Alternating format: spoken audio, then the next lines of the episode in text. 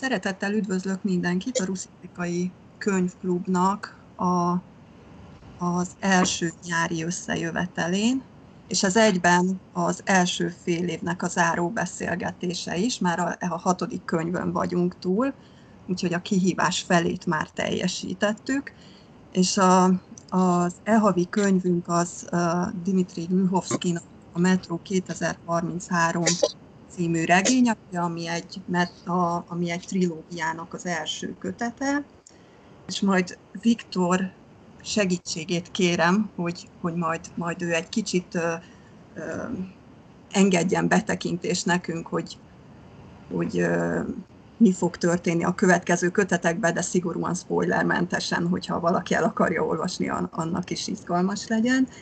És akkor pár szót szólnék a, a kötetről, illetve a történetről. Ugye 2033-ban járunk, egy atomháború következtében a földfelszíni élet lehetetlenné válik, és az emberek a moszkvai metróba menekülnek, és ott alakítják ki a, az új életterüket, ahol az állomások, mint egy városállamok működnek, ezek különféle viszonyban állnak egymással, szövetségek jönnek létre, harcban állnak egymással, különféle berendezkedésűek, a főszereplőnk Ártyom egy 20-as évei járó fiatalember, akiről ugye az derül ki, hogy még a felszínen született, de nagyon kicsi, amikor a föld alá kényszerülnek. Neki lesz egy küldetés, amit teljesítenie kell, és a küldetés során a metró vonalakon utazik, sokféle emberrel találkozik, sokféle ideológiával, vallással és kihívással kell szembesülnie, még ezt a küldetést teljesíteni tudja. Így a történet dióhéjban ennyi, ugye van egy ilyen van egy fajta küldetéstudat, ami megjelenik nála, ugye a cél az emberiség megmentése, ugye nem is olyan kicsi tétje van a dolognak.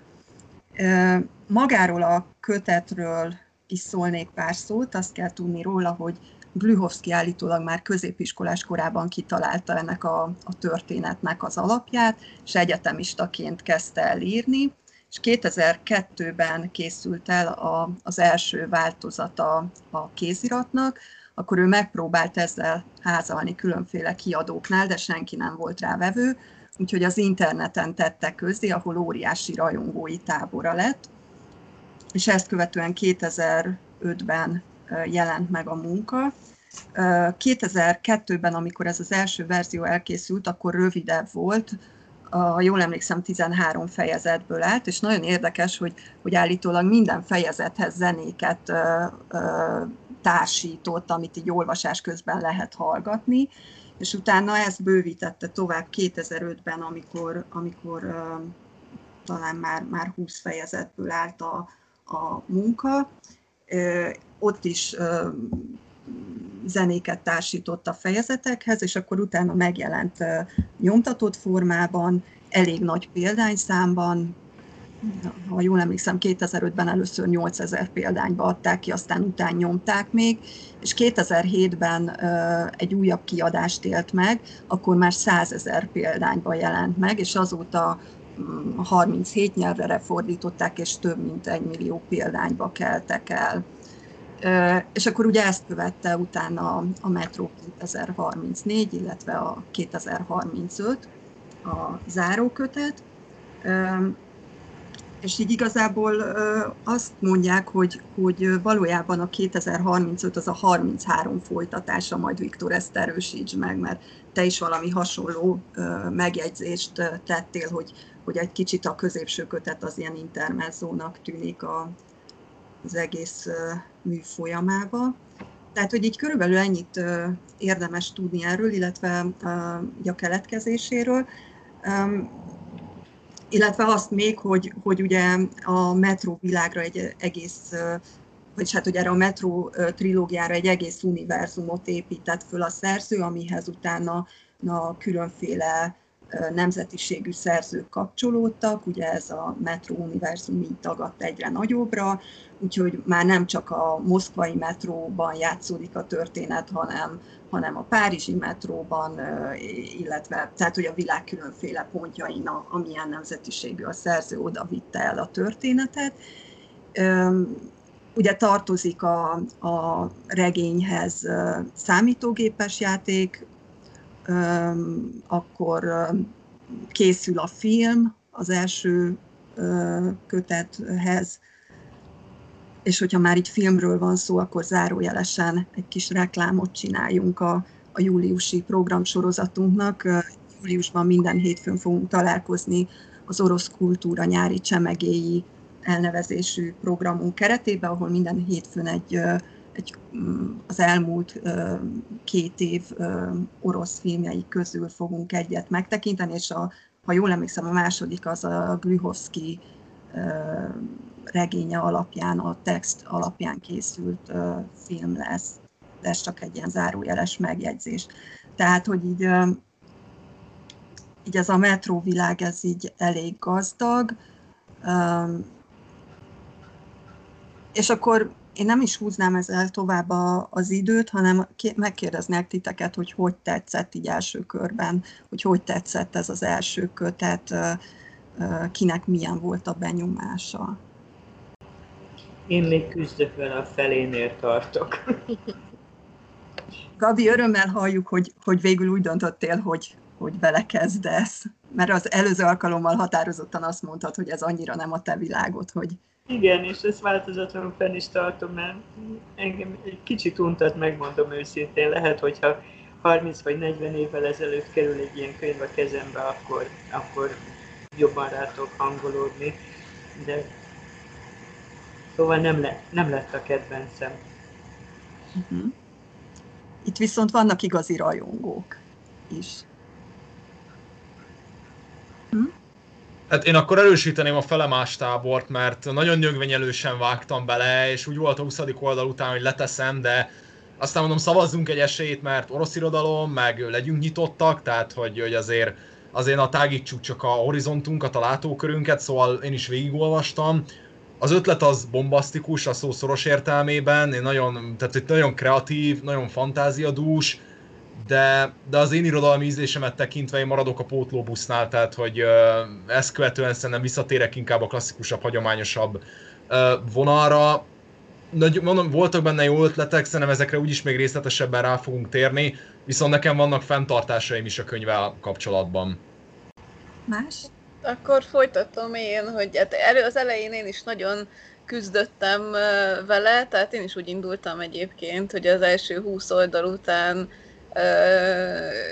nem találtam benne túl sok érdekes dolgot, vagy így teljesen másnak képzeltem el az első 20 oldal alapján, mint ami lett belőle valójában, és nekem a filozófiai oldala tetszik nagyon, és tényleg szerintem a, az a nagy élmény benne számomra, hogy a 21. század emberének a, a filozófiai állapotát tű pontosan ábrázolja, és a végén az a dilemma, tehát azok a dilemmák, amikkel Artyom szembesül, azok tényleg nagyon jól leképezhetőek, lefordíthatóak arra, amikkel, amikkel mm, egy ilyen sztereotipikus 21. századi ember találkozik. Na akkor a, maradjon Viktor a legle, vagy azt gondolom, hogy akkor talán ő a legnagyobb le, lelkes rajongója itt közülünk ennek a, a komplex, szóval műkomplexumnak, akkor én is én még nem azon a póluson vagyok, szóval ennek a mondják, én nem, tehát hogy én még azért nem lettem a rajongója. Nekem nagyon tehát most, hogy így mondod, Orsi, így különösen, hogy ő ezt már középiskolás korában így megszületett a fejében az egésznek a váza. Egyébként talán ezt, ez így érződik is rajta, hogy ez egy középiskolásnak a, a, a világ, nem tudom, összetettségére, meg a, a jövő előtti szorongására a legjobban ez a könyv. Tehát, hogy nekem nagyon tetszik az ötlet, hogy a reálisan a moszkvai metró állomásaira építi föl az egész történetet, mert, mert tehát, a, tehát szerintem a moszkvai metró hálózat ez tényleg egy ilyen varázslatos, szövevényes, ilyen izgalmas helyszín, és akkor így az, aki ott már járt, az így azonnal úgy érzi, hogy van köze ehhez a könyvhöz. Szóval szerintem ez ilyen szempontból ez tényleg egy zseniális ötlet, és nekem tetszik az a jelenség is, hogy evel egy olyan mozgalmat tudott elira, elindítani, hogy akkor a világ más nagy metróvonalainak a helyszínére is rátelepítenek egy ilyen struktúrájú sztorit, ha jól értem, ez a metróuniverzum. Tehát, hogy így nekem ez az ötlet, ez nagyon tetszik. Akkor nekem az, az is tetszett így olvasás közben, hogy egyrészt így a népmeséknek, meg a varázsmeséknek a, a modellje az olyan szépen visszaköszön az egésznek a, tehát hogy ez az ártyom, ez akár egy népmese hős is lehetne, meg ahogy ezeket a kalandokat, vagy ezeket a próbatételeket megteszi, meg mindig van segítője, meg mindig van konkrét ellenség, meg mindig vannak tárgyak, amik kísérik az útján, és akkor vannak olyan figurák, akik hol segítők, hol nem segítők, meg Szóval, hogy minden eleme, elem benne van a történetben, amik így a, a népmesékben, meg a varázsmesékben szoktak lenni, akkor az is tetszett benne, hogy nekem elég sokszor beúztak ilyen reminiscenciák a Tatjana Tolsztájának a macskányából, ilyen foszlányok, szóval így nem globálisan, hanem csak ilyen bizonyos helyzetekben, meg bizonyos megoldásoknál, és ugyanígy egy kicsit a, a Harry Potterek is időnként így eszembe jutottak, szóval azok a fordulatok, vagy szituációk, amik a, vagy azok a sémák, amik a Harry Potterben is fölsejlenek, tehát így ezt is, ez is tetszett. Akkor most, amit mondasz, Orsi, hogy a különböző állomásokhoz zenéket is társított, ezt most még így annak ellenére, hogy ezt meghallgattam volna, ez, ez is nagyon tetszik. De összességében valahogy úgy érzem, hogy, hogy ennek a könyvnek nagyon felületes a, a gazdagsága. Tehát ugye egy elég hosszú szöveg, és annyi mindent érint, így a szovjet kultúrkörből, de hogy így annyira a felszínét kapargatja, tehát hogy egy kicsit az volt az érzésem, hogy, hogy így a szovjet, meg általában az orosz történelem reáliáit ilyen felszínesen egy nem orosz is be tudta volna építeni egy szövegbe. Tehát nekem ez egy kicsit ez hiányzik, mert ebben olyan felületes, vagy olyan, nem hogy felületes, hanem annyira csak felületi szinten vannak beépítve e, ilyen kulturális tartalmak, ami, amihez egyáltalán nem kell lényegileg ismerni az orosz kultúrát, meg az orosz és a szovjet történelmet, úgyhogy nekem ilyen szempontból e, csalódás. Erre mondhatok valami? Persze, hát így. Be is hogy, hogy én pont, mert mint hogy én ezt ilyen tudatos eszköznek tartottam, és azért tetszett nagyon, ez ugye nem biztos, hogy ez így van, de de akár tudatos eszköz, akár nem, nekem, nekem ez pont azt, azt mutatja, vagy pont azt, ami, amit mondok, hogy nekem tetszik benne, hogy, hogy tényleg ez a 21. századi ember, és hogy ez tényleg ilyen, ennyit tud a világról, mint, mint Ártyom, aki megkérdezi, hogy miért három lába van a horogkeresztnek a, a metróbeli náciknál, és akkor mondják neki, hogy hát nyilván azért, mert három ágból áll a metró, aztán, tehát így, így tehát hogy senki nem tudja már, az, ez arra Igen. példa, hogy senki Igen, nem tudja már, hogy mi honnan jön. Vagy legalább a narrátornak ennél többet kéne tudni. Tehát az, hogy ártyom ennyit meg az, azok az alakok, akikkel ö, szóba elegyedik, vagy szóval akikkel érintkezik árnyom, hogy azok ennyit tudnak, az rendben lenne, de a narrátor sem tud többet. De a narrátor szándékosan nevetségessé teszi ezt, tehát nyilvánvalóan tudja a helyes válaszokat, azért tudja ezt a komikum eszközeként E, Ebben az egyes epizódokban meg lehet, de összességében, tehát hogy így számomra ebből az egész műből sem jön elő semmivel komolyabb mélység, mint ami ezekben a párbeszédekben, ahol nyilván a tudás elsekélyesedésére akar utalni. De szerintem az egész regényből is csak egy ugyanilyen sekélyes Szóval azon, az, az, a, az a fejezet, az, az megvolt már? Még ahol a, van, okay. a, ahol a nem is létező két fickó mesél neki az igen. élet értelméről? Igen, igen, így konkrétan a, a, a tehát a 15. 15. fejezet végéig olvastam el. Igen, az megvan. Hát nekem az, ami abban így fölsejlik, meg aztán utána annak az állomásnak az értelmezése később, hogy ott mi van, nekem ez nagyon kevés. Tehát, hogy uh-huh. Tehát ilyenről na mindegy, nem tudom, én is tehát azt írtam föl magamnak, hogy, hogy az egész mű, a, a, tehát hogy az a bajom, hogy ez nem reflektál a korunk műveletlenségére, hanem tükrözi a korunk, vagy hogy tükröződik benne a korunk mhm. műveletlensége, és ez szerintem két különböző dolog. Na most, most így értem. Így és, értem.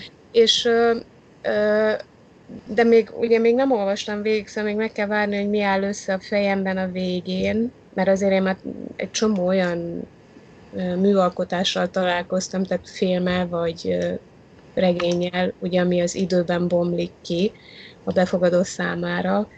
Szóval már sokszor találkoztam olyannal, hogy mondjuk egy filmben az utolsó három perc adta meg azt az értelmezési keretet, amitől visszamenőleg az egész film tök érdekessé vált. Tehát még megadom az esélyt a regénynek is, hogy... Hát ezt hogy lehet, hogy ettől a regénytől nem érdemes várni. De, mert... tehát, hogy így még nem akarom magamban lezárni azt, hogy mit gondoljak róla, csak ezen így elgondolkoztam, hogy ez a Gluhovszki azért nem annyira fiatal, nem? Tehát ő valahogy így a 40-es éveiben. 40-es elején jár. 40-es elején? Most volt 42. Igen, Most volt 42. 79-es születésű. És akkor az azt jelenti, hogy, a, hogy és ez a regény 2008-ban, vagy hogy jelent meg? 2005-ben jelent meg nyugtatásba, de 2002-től. írta, tehát hogy ugye akkor meg még csak a 20-as évei legelején volt. Szóval nyilván ezt kell hozzátenni, hogy nagyon fiatalként írta. Mert csak azt akarom mondani, hogy azért én nekem végül is a döntő érv, hogy mégis elolvassam, az az volt, hogy a Gluhovszkit most a rosszat Rúnyi Cseszlő így kiátkozza, mert kiállt a a Navalnyi mellett, szóval így ettől így azonnal úgy gondoltam, hogy jól van, akkor a metrót is hajlandó vagyok elolvasni. Tehát, hogy így azt gondolnám, tehát én nem gondolom róla, hogy ő egy ilyen felületes vagy felszínes valaki lenne. Nem tudom, nekem az jutott eszembe, miközben itt olvasgattam, mert egyébként Ákossal pont ellentétben az első pár oldal után még úgy felcsönt bennem a remény, hogy jé, hát előítéletes voltam, és mégiscsak egy érdekes könyv lesz ez. Aztán utána állandóan azzal szembesültem, mindig írogattam magamnak, hogy ez milyen jó ötlet, az milyen jó ötlet. Tulajdonképpen, mintha a világirodalomból, meg a történelemből mindenhonnan akarna egy kicsit beleszuszakolni, van egy vagy két mondat, ami nagyon ül, ami nagyon csattan, és akkor utána hosszú oldalakon keresztül semmit mondó párbeszédek, meg semmit mondó leírások. És aztán mondom, akkor kezdtem én is egy kicsit utána nézni, hogy lehet, hogy tényleg az a legnagyobb baj ezzel a könyvvel, hogy még egy kiforratlan személyiségű valaki írta, és igen, hogyha belegondolunk, akkor pont abban az időszakban, amikor Oroszországban is, meg Európában is igencsak felfordult a világ, és lehet, hogy, hogy pontosan a, a kora miatt volt neki nehéz erre úgy reflektálni, hogy ez, ez valami igazi komoly, mély legyen. De én arra is emlékszem, hogy jó pár évvel ezelőtt megvettem és elolvastam az Orosz Népellenes Mesék című opuszt, ami ugye szintén az ő műve, és ott is az volt a problémám, azzal a könyvvel is az volt a probléma, megmondom őszintén, már nem is emlékszem a tartalmára, csak az maradt meg bennem, hogy hát ezt a műfajt, ezt Poljakov azért sokkal jobban műveli. Hát én, én úgy érzem, hogy hiába vannak meg az ötletei, nem biztos, hogy van olyan írói tehetsége, amivel ebből kihozná mindazt, amit ki lehetne.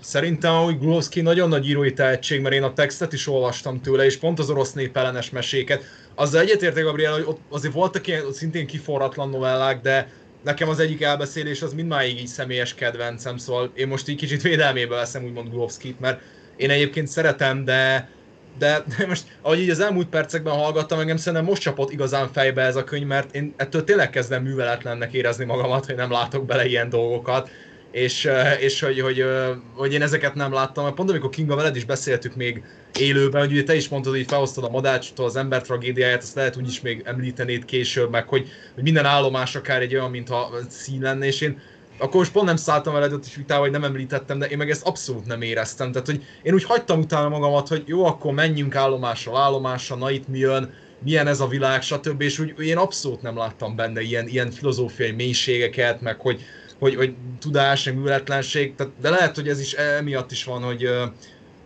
na, most úgy akartam írtán beszélni, hogy tehát emiatt is voltak fenntartásaim így a könyvvel, de mondom nekem ez, a, ez olyan furcsa tényleg, hogy itt már ilyen, ilyen gondolatgalak, hiányzó gondolatgalaxisokat építünk fel rá, és én meg itt ülök és gondolkodom, hogy akkor most hol csesztem el az olvasást.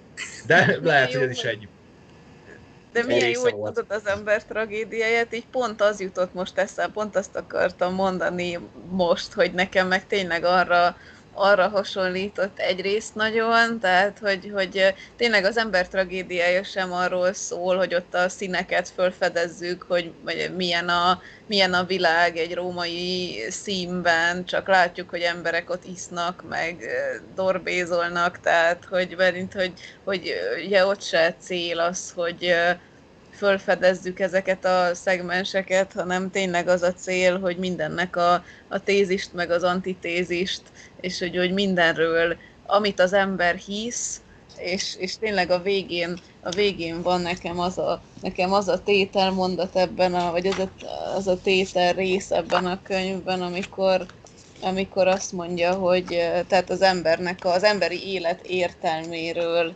mereng, és a, az emberi, az emberi életet próbálja meg megmagyarázni és meghatározni. Na, az előbb megkerestem, most nem találom, de, de hogy, hogy ott, ott nekem ilyen tényleg így nagyon látszik, hogy így, így végig tekint ezen az úton az ártyom, és akkor azt mondja, hogy na hát az ember mennyiféle dologban képes hinni, és mennyiféle dolgot használ kapaszkodónak az élethez, de igazából ő Artyom, miután végigutazta az egész metrót, látja, hogy ezek mind csak ilyen uh, bot, botok, amire támaszkodik az ember, és ezeknél, tehát hogy soha nem tud felszabadulni ezektől a hiedelmektől, és az embernek szüksége van rá, hogy legyenek valamilyen hiedelmei, de igazából azt is kimondja, hogy ugyanolyan értéke van az összes ilyen uh, hiedelemnek, hitrendszernek, uh, ideológiának,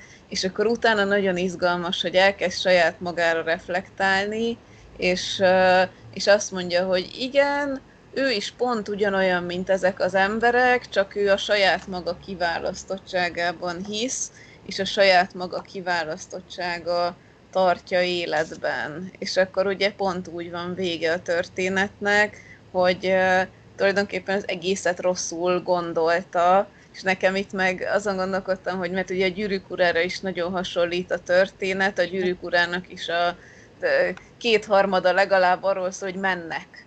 Tehát, hogy mennek, mennek, mennek, és akkor változik körülöttük a környezet, és le van írva, hogy milyen a környezet. Tehát ebben nagyon hasonló, és én a gyűrűk urát is untam sokszor, bevallom őszintén, pont emiatt, hogy nem történik semmi, csak mennek, de hogy itt a végén a csavarral, ez egy kicsit olyan, mint hogyha a gyűrűk ura végén rájöttem, miután megsemmisítették a gyűrűt, rájöttek volna, hogy valahogy mégiscsak, nem tudom, Gandalfnak föl kellett volna venni a gyűrűt, és az lett volna az egyetlen esély, hogy szembeszálljanak a sötét erőkkel. Tehát, hogy mintha, mintha és akkor ez megint egy még egy másik plusz vonal, hogy ezt sem tudom, hogy mennyire tudatos és mennyire spontán Gluhovszkinál, de hogy nekem annyira olyan, hogy egy csomó ilyen szállat fölvesz, amik, amik az ilyen amerikai filmekben a végén kicsúcsosodnak valahová. Mint például ugye Viktorral beszéltük, hogy mikor megtalálja kint a könyvet, a, fény, a gyerekkönyvet, hogy akkor ő tényleg egy könyvért küldték ki, és ő tényleg intuitíve talált egy könyvet egész meglepő módon a felszínen, és azt levitte magával, és hogy hú, ez mennyire izgalmas, akkor még ugye egyikünk se fejezte be, hogy hú, ez mennyire izgalmas, és ebből tuti lesz valami nagy történés, hogy akkor hát, ha ez volt az a könyv, amit meg kellett neki találnia, csak éppen egy gyerekkönyv formáját ölti, nem tudom. Tehát, hogy van benne egy csomó ilyen szál, amit, amit a, az ilyen amerikai, angol, angol száz típusú irodalmon felnőtt emberek így, így rá, rá harapnak, hogy hú, ebből biztos lesz valami, és abból se lesz semmi. És ezek így, így elvesznek, és akkor ott a végén így pofán veri az embert vele gyakorlatilag, hogy végre visszajut a nagybágy, vagy a mostoha apjához, vagy hogy, hogy hívjuk őt, a fogadott apjához, és akkor végre megmutatja neki a fényképet, az meg ahelyett, hogy jönne egy katarzis, megvonja a vállát, és azt mondja, hogy hát én nem láttam anyádat, fiam. Tehát, hogy van benne, tehát hogy azt, azt szeretném mondani, hogy még ez is, mint így Gluhovszki-nál, hogy nem tudom, hogy pozitívum-e, nem tudom, hogy spontán-e, de nekem ez is egy ilyen nagyon tetsz, ez nekem nagyon tetszett, hogy fölvillantja ezeket a szálakat, ezeket a lehetőségeket, és ezek mind-mind elvetélnek. És ez is pont olyan, mint az összes ideológia a könyvben, tehát hogy az egész folyamatosan a hiába valóságról és az elvetéltségről szól, és ugye az a, nem az a csattanója, hogy majd a főszereplő itten kitör ebből, hanem az a csattanója, hogy a főszereplő pont ugyanúgy egy nem valós dologban hitt, és egy nem valós dolog vitte keresztül az ő, az ő útján, és tehát, hogy tulajdonképpen csak így nem, nem, nem mond semmi, mert egy nihilista regény tulajdonképpen csak pofán csapja az olvasót, hogy persze te is azt hiszed, hogy van, van értelme az életednek, de nézd meg, hogy rohadtul nincs. Nekem ez volt, a, ez volt az összegzésem így hozzá, így az ember tragédiájával és a gyűrűk urával párhuzamba állítva. Most szerintem egyébként ez az ember tragédiája párhuzam, ez nekem így nagyon tetszik, mert ez nem jutott eszembe, de valóban, a, tehát ahogy az ott ilyen színekből épül föl, amiatt is hasonlít, vagy párhuzamba állítható, meg amiatt is, hogy ugye, hogy a jövőjüket akarják tehát, hogy így azt gondolják, hogy az életutat könnyebb bejárni akkor, hogyha ismerjük azt, ami előtt, ami vár ránk. Uh-huh. Holott ugye ez Ugye ezt senki nem tudja, de hogy, hogyha ismernénk azt, hogy mi vár ránk az életben, akkor könnyebb lenne elejélnünk az életünket, vagy nem. De azért a legtöbb irodalmi alkotás, ami ezt a kérdéskört boncolgatja, az azt állítja, mint ahogy az ember tragédiája is, hogyha tudnánk, hogy mi vár ránk, akkor nehezebb lenne leírni az életet, szóval nem érdemes tudni pontosan részletekben menően, hogy mi vár ránk. De a, a gyűrűk ura az meg tehát a, nekem a gyűrűk ura azért összetettebb ennél a metrónál, mert, mert azért az ott a világ, tehát a jó és rossz, meg a jó és rossz nem pont, tehát hogy a jó és rossz egymástól, tehát a jó és a rossz harcáról, vagy a dihotomiájáról szól, meg arról, hogy a jó és a rossz mind a kettő szükséges ahhoz, hogy tudjuk, hogy van olyan is, hogy jó, meg van olyan is, hogy rossz. Tehát, hogy ez tehát hogy ez inkább a világról szól, míg ez a metró szerintem, hogyha mondjuk én így műfajilag megpróbálnám egy kicsit behatárolni, akkor ez inkább egy fejlődésregény, tehát ez az ártyomnak a személyiség fejlődéséről, vagy az öntudatra ébredéséről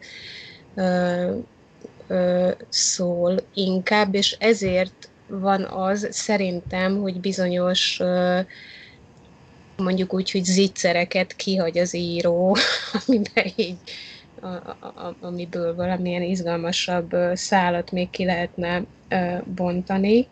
De szerintem ez, ez azért van, mert itt nem a sztori, meg nem a küldetés a lényeg, hanem az, hogy ezzel kapcsolatban mi zajlik az ártyomban, és akkor ilyen szempontból lehet, hogy, hogy ez nagyon is leképezi azt, hogy Gluhovsky hogyan kereste önmagát, amikor írta ezt a regényt. Hiszen kb. olyan idős volt, mint az ártyom. Oké. Okay. És a jó meg rosszra, tehát hogy, hogy ez ilyen poszt, poszt jó és rossz. Tehát, hogy a gyűrűk urában könnyű, mert hogy ott mindenkinek a homlokára van írva, hogy ki a jó és ki a rossz, és itt meg viszont az egész könyvben pont az a csattanó a végén, hogy akiről azt gondolod, hogy ő a fő ellenség, meg a rossz, ő lenne a megoldás a világ problémáira. Tehát, hogy még csak nem is Gondolja azt... Gondolja ártyom. Tehát, hogy szerintem ezt nem a narrátor állítja, bár mondom, még akkor a vége az még előttem van, de hogy így, hogy Hát ott a látomás, úgy van, hogy van egy látomása, és a látomásban ez így, ez így kimondatik, és igen, tehát, hogy ő gondolja azt, hogy ez igaz, de hogy pont ez az, amit mondani akarok, hogy a, a jó és a rossz relativizálása. Tehát, hogy pont azért csúszkál a 20, pont azért nem találja a fogást a 21. század embere az életén, mert nem tudja, hogy mi a jó és mi a rossz, és nincsen semmi kapaszkodója, csak a saját fejében tud megkapaszkodni, a saját feje meg olyan bizonytalan, mint, mint Artyomnak, tehát ugye akkor azt addig, addig akkor eljutott mindenki, amikor azzal a két fickóval találkozik a pályaudvaron, hogy a, nem jut eszembe az állomásnak a neve. Hmm. Ott, köszönöm.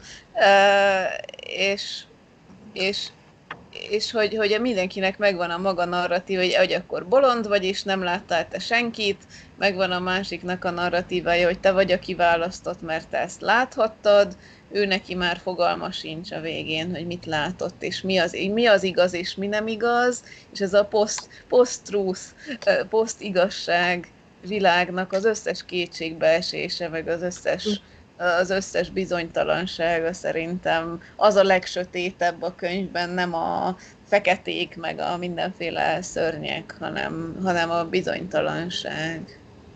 Mondhatjuk, hogy egy nihilista gyűrűk urán.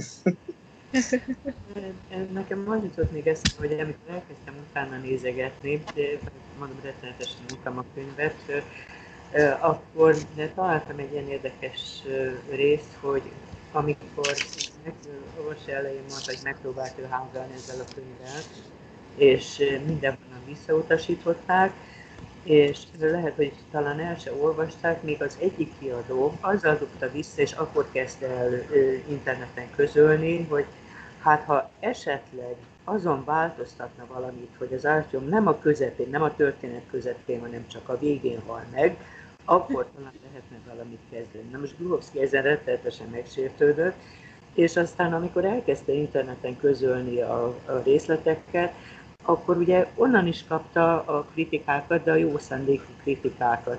És ő maga írta le valahol, hogy amire a kiadó nem tudta rávenni, arra tulajdonképpen az olvasói tudták rávenni, hogy ő menet közben ezen a történeten még nagyon sokat formáljon, változtasson. Tehát akkor, amikor ő neki látott írni, én bajosan hiszem, hogy neki mindenféle mély filozófiai gondolatai lettek volna a világról. Tehát az, hogy, hogy alakítgatta a történetet, csiszolgatta, figyelembe vette, amit az orvosai mondtak neki, hogy hát igen, akkor ez itt alapformálás szempontjából strukturálisan nem lenne jó, vagy például valamelyik mérnök felhívta rá a figyelmet, hogy nem tudom melyik jelenetben valami katasztrofális hülyeséget ír le. Tehát azért mondom, hogy nekem az az érzésem, hogy ebben a könyvben egy kicsit többet gondolnak bele, mint amennyi valójában van.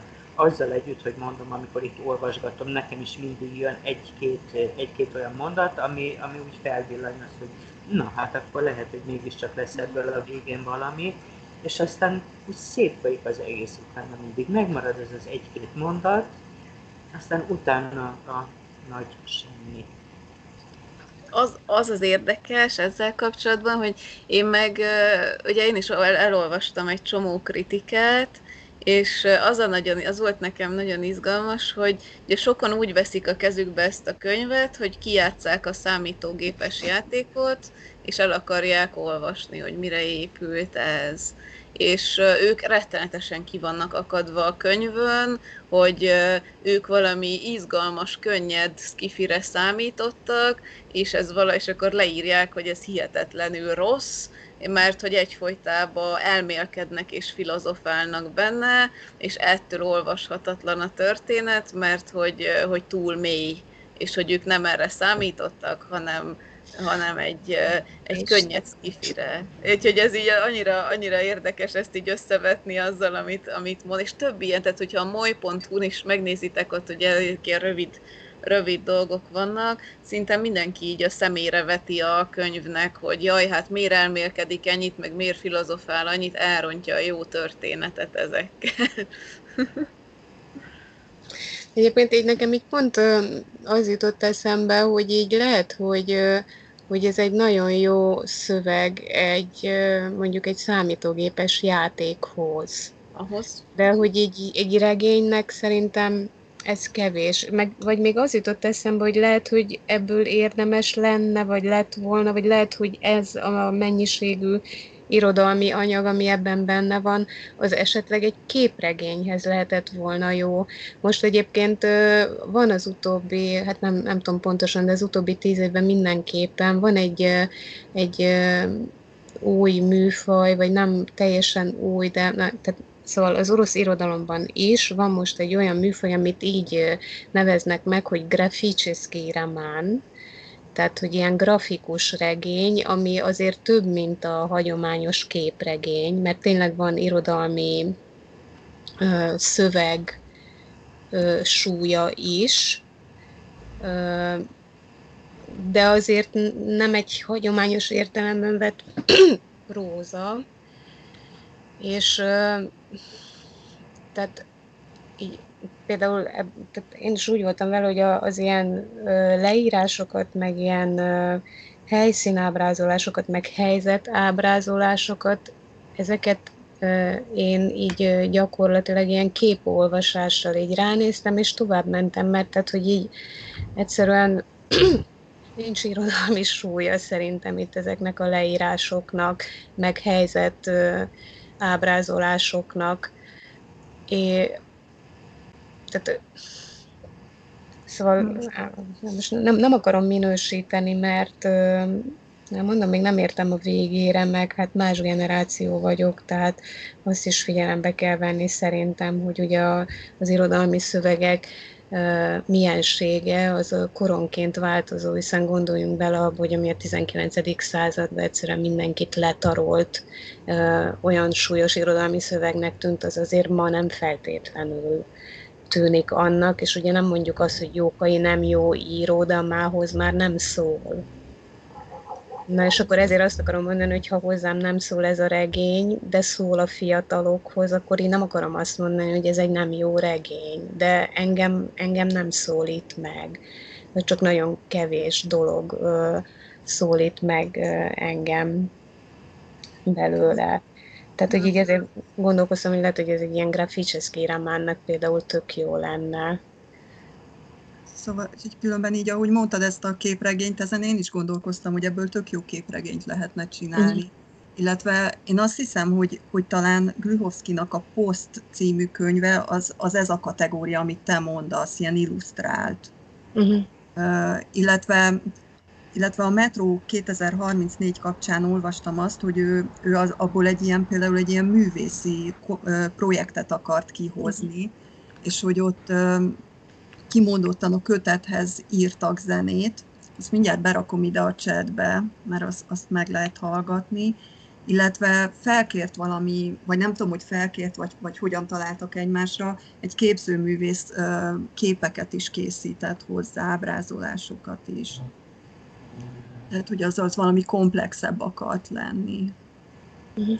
Egyébként még, még azt akartam mondani, hogy amit Kinga megfogalmazott, hogy vagy amit Kinga mondott, és amit utána Viktor úgy sommázott, hogy ez egy ilyen nihilista gyűrűk ura, avval kapcsolatban még az jutott eszembe, hogy szóval ilyen érzése a fiatal generációnak, hogy ugye, hogy minden egész széttörött, meg hogy az a tudás, ami felhalmozódott az előttem lévő generációkban, annak már nincs semmi relevanciája az én fiatal jelenem számára, mert a segítségével nem tudok közelebb kerülni a saját belső világomhoz, meg nem találom meg a helyemet a, ennek a, a tudásnak a segítségével a külső világban sem. Tehát, hogy ilyen ez, ez, ez a problémakör, ez azért nem a 21. századnak a problémakör, ez minden korban volt. Ugye a,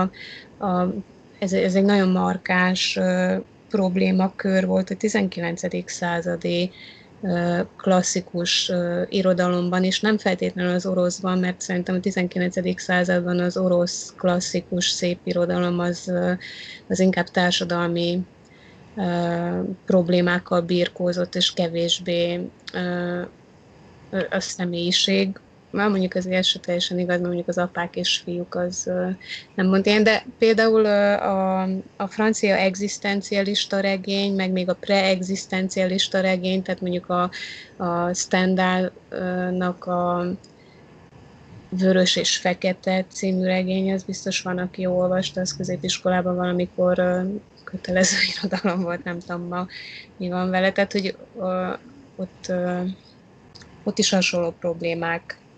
De ott vannak ideológiák, tehát ott lehetsz kommunista, lehetsz anarchista, terrorista, lehetsz 68-as, lehetsz, tehát ott vannak szerep lehetőségek, amikbe bele tudsz állni, és pozitív és előre mutat. És most egy olyan korban élünk, ahol nincs ilyen, ami pozitív, és azt, és azt mondom, hogy ha én beállok nácinak, akkor én jobbá tudom tenni a világot, mert ezt őszintén hitték emberek.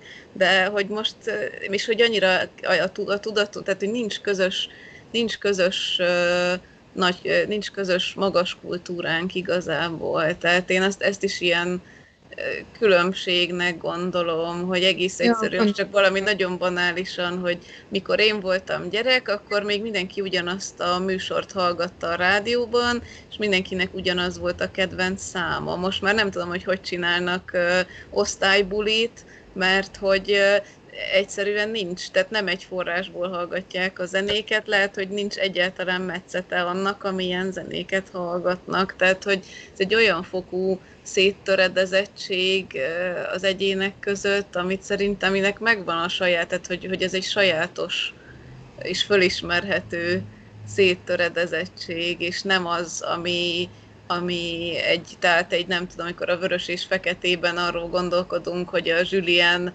Juliennek hívják? Igen, uh, etik, etik, etikus-e, vagy morális-e az, amit csinál, az nekem az, az ugye, itt, itt már nincs, nincs morál, nincs etika, nincsenek, tehát pont a mércék vesznek el, és pont azért esik szét az egész metró történet, mert hogy semmilyen mérce nincs ebben a, ebben a világban, és tehát, hogy minden, amihez az emberiség mérhette volna magát, az, az veszik el, és, és nem az van, hogy rossz értékeket, vagy negatív értékeket választanak, hanem hogy semmi kapaszkodó nincs ahhoz, hogy mi érték és mi nem érték. Azt hiszem, hogy így fogalmaznám meg. De amúgy a, így az egész regényből nem rajzolódik ki mégis valami ilyen, mert így, ahogy én most, ahol most tartok a regénybe, az alapján azt gondolnám, hogy ez mégiscsak a világot egyben tartó valami fajta erő vagy szerkezet van a regényben, mert ezt képviselik, tehát hogy így miért tudnak előre az ártyom jöveteléről. Véletlen, puszta. Én, én ezért mondom, hogy arcul csapnak a végén, mert hogy minden, amit így hiszel, hogy szerkezet, meg logika, az mind, mind így megsemmisül, hogy tök más a logikája, és senki nem látja az egészet, de nem tudom, hogy ezzel így a többiek ti hogy voltatok, hogy, hogy van-e rendszer benne, vagy pont az a vége, pont az a csattanó, hogy igazából nem tudtok ti semmit semmiről, csak botorkáltok a sötétben. Hát igazából szerintem az utolsó fejezet az így oda csapja neked, hogy ebben volt egy rendszer, csak, eh, csak teljesen más, hogy mint ahogy te elképzelted. Tehát, hogy van egy felsőbb intelligencia, ami, vezetett, ami vezette Artyomot az uh-huh. egész úton. Csak, eh, csak valójában nem. Hát most nem akarok spoilerezni. Nyugodtan, ja, még Gabi se olvasta, de tőlem lehet, Viktor, nem én.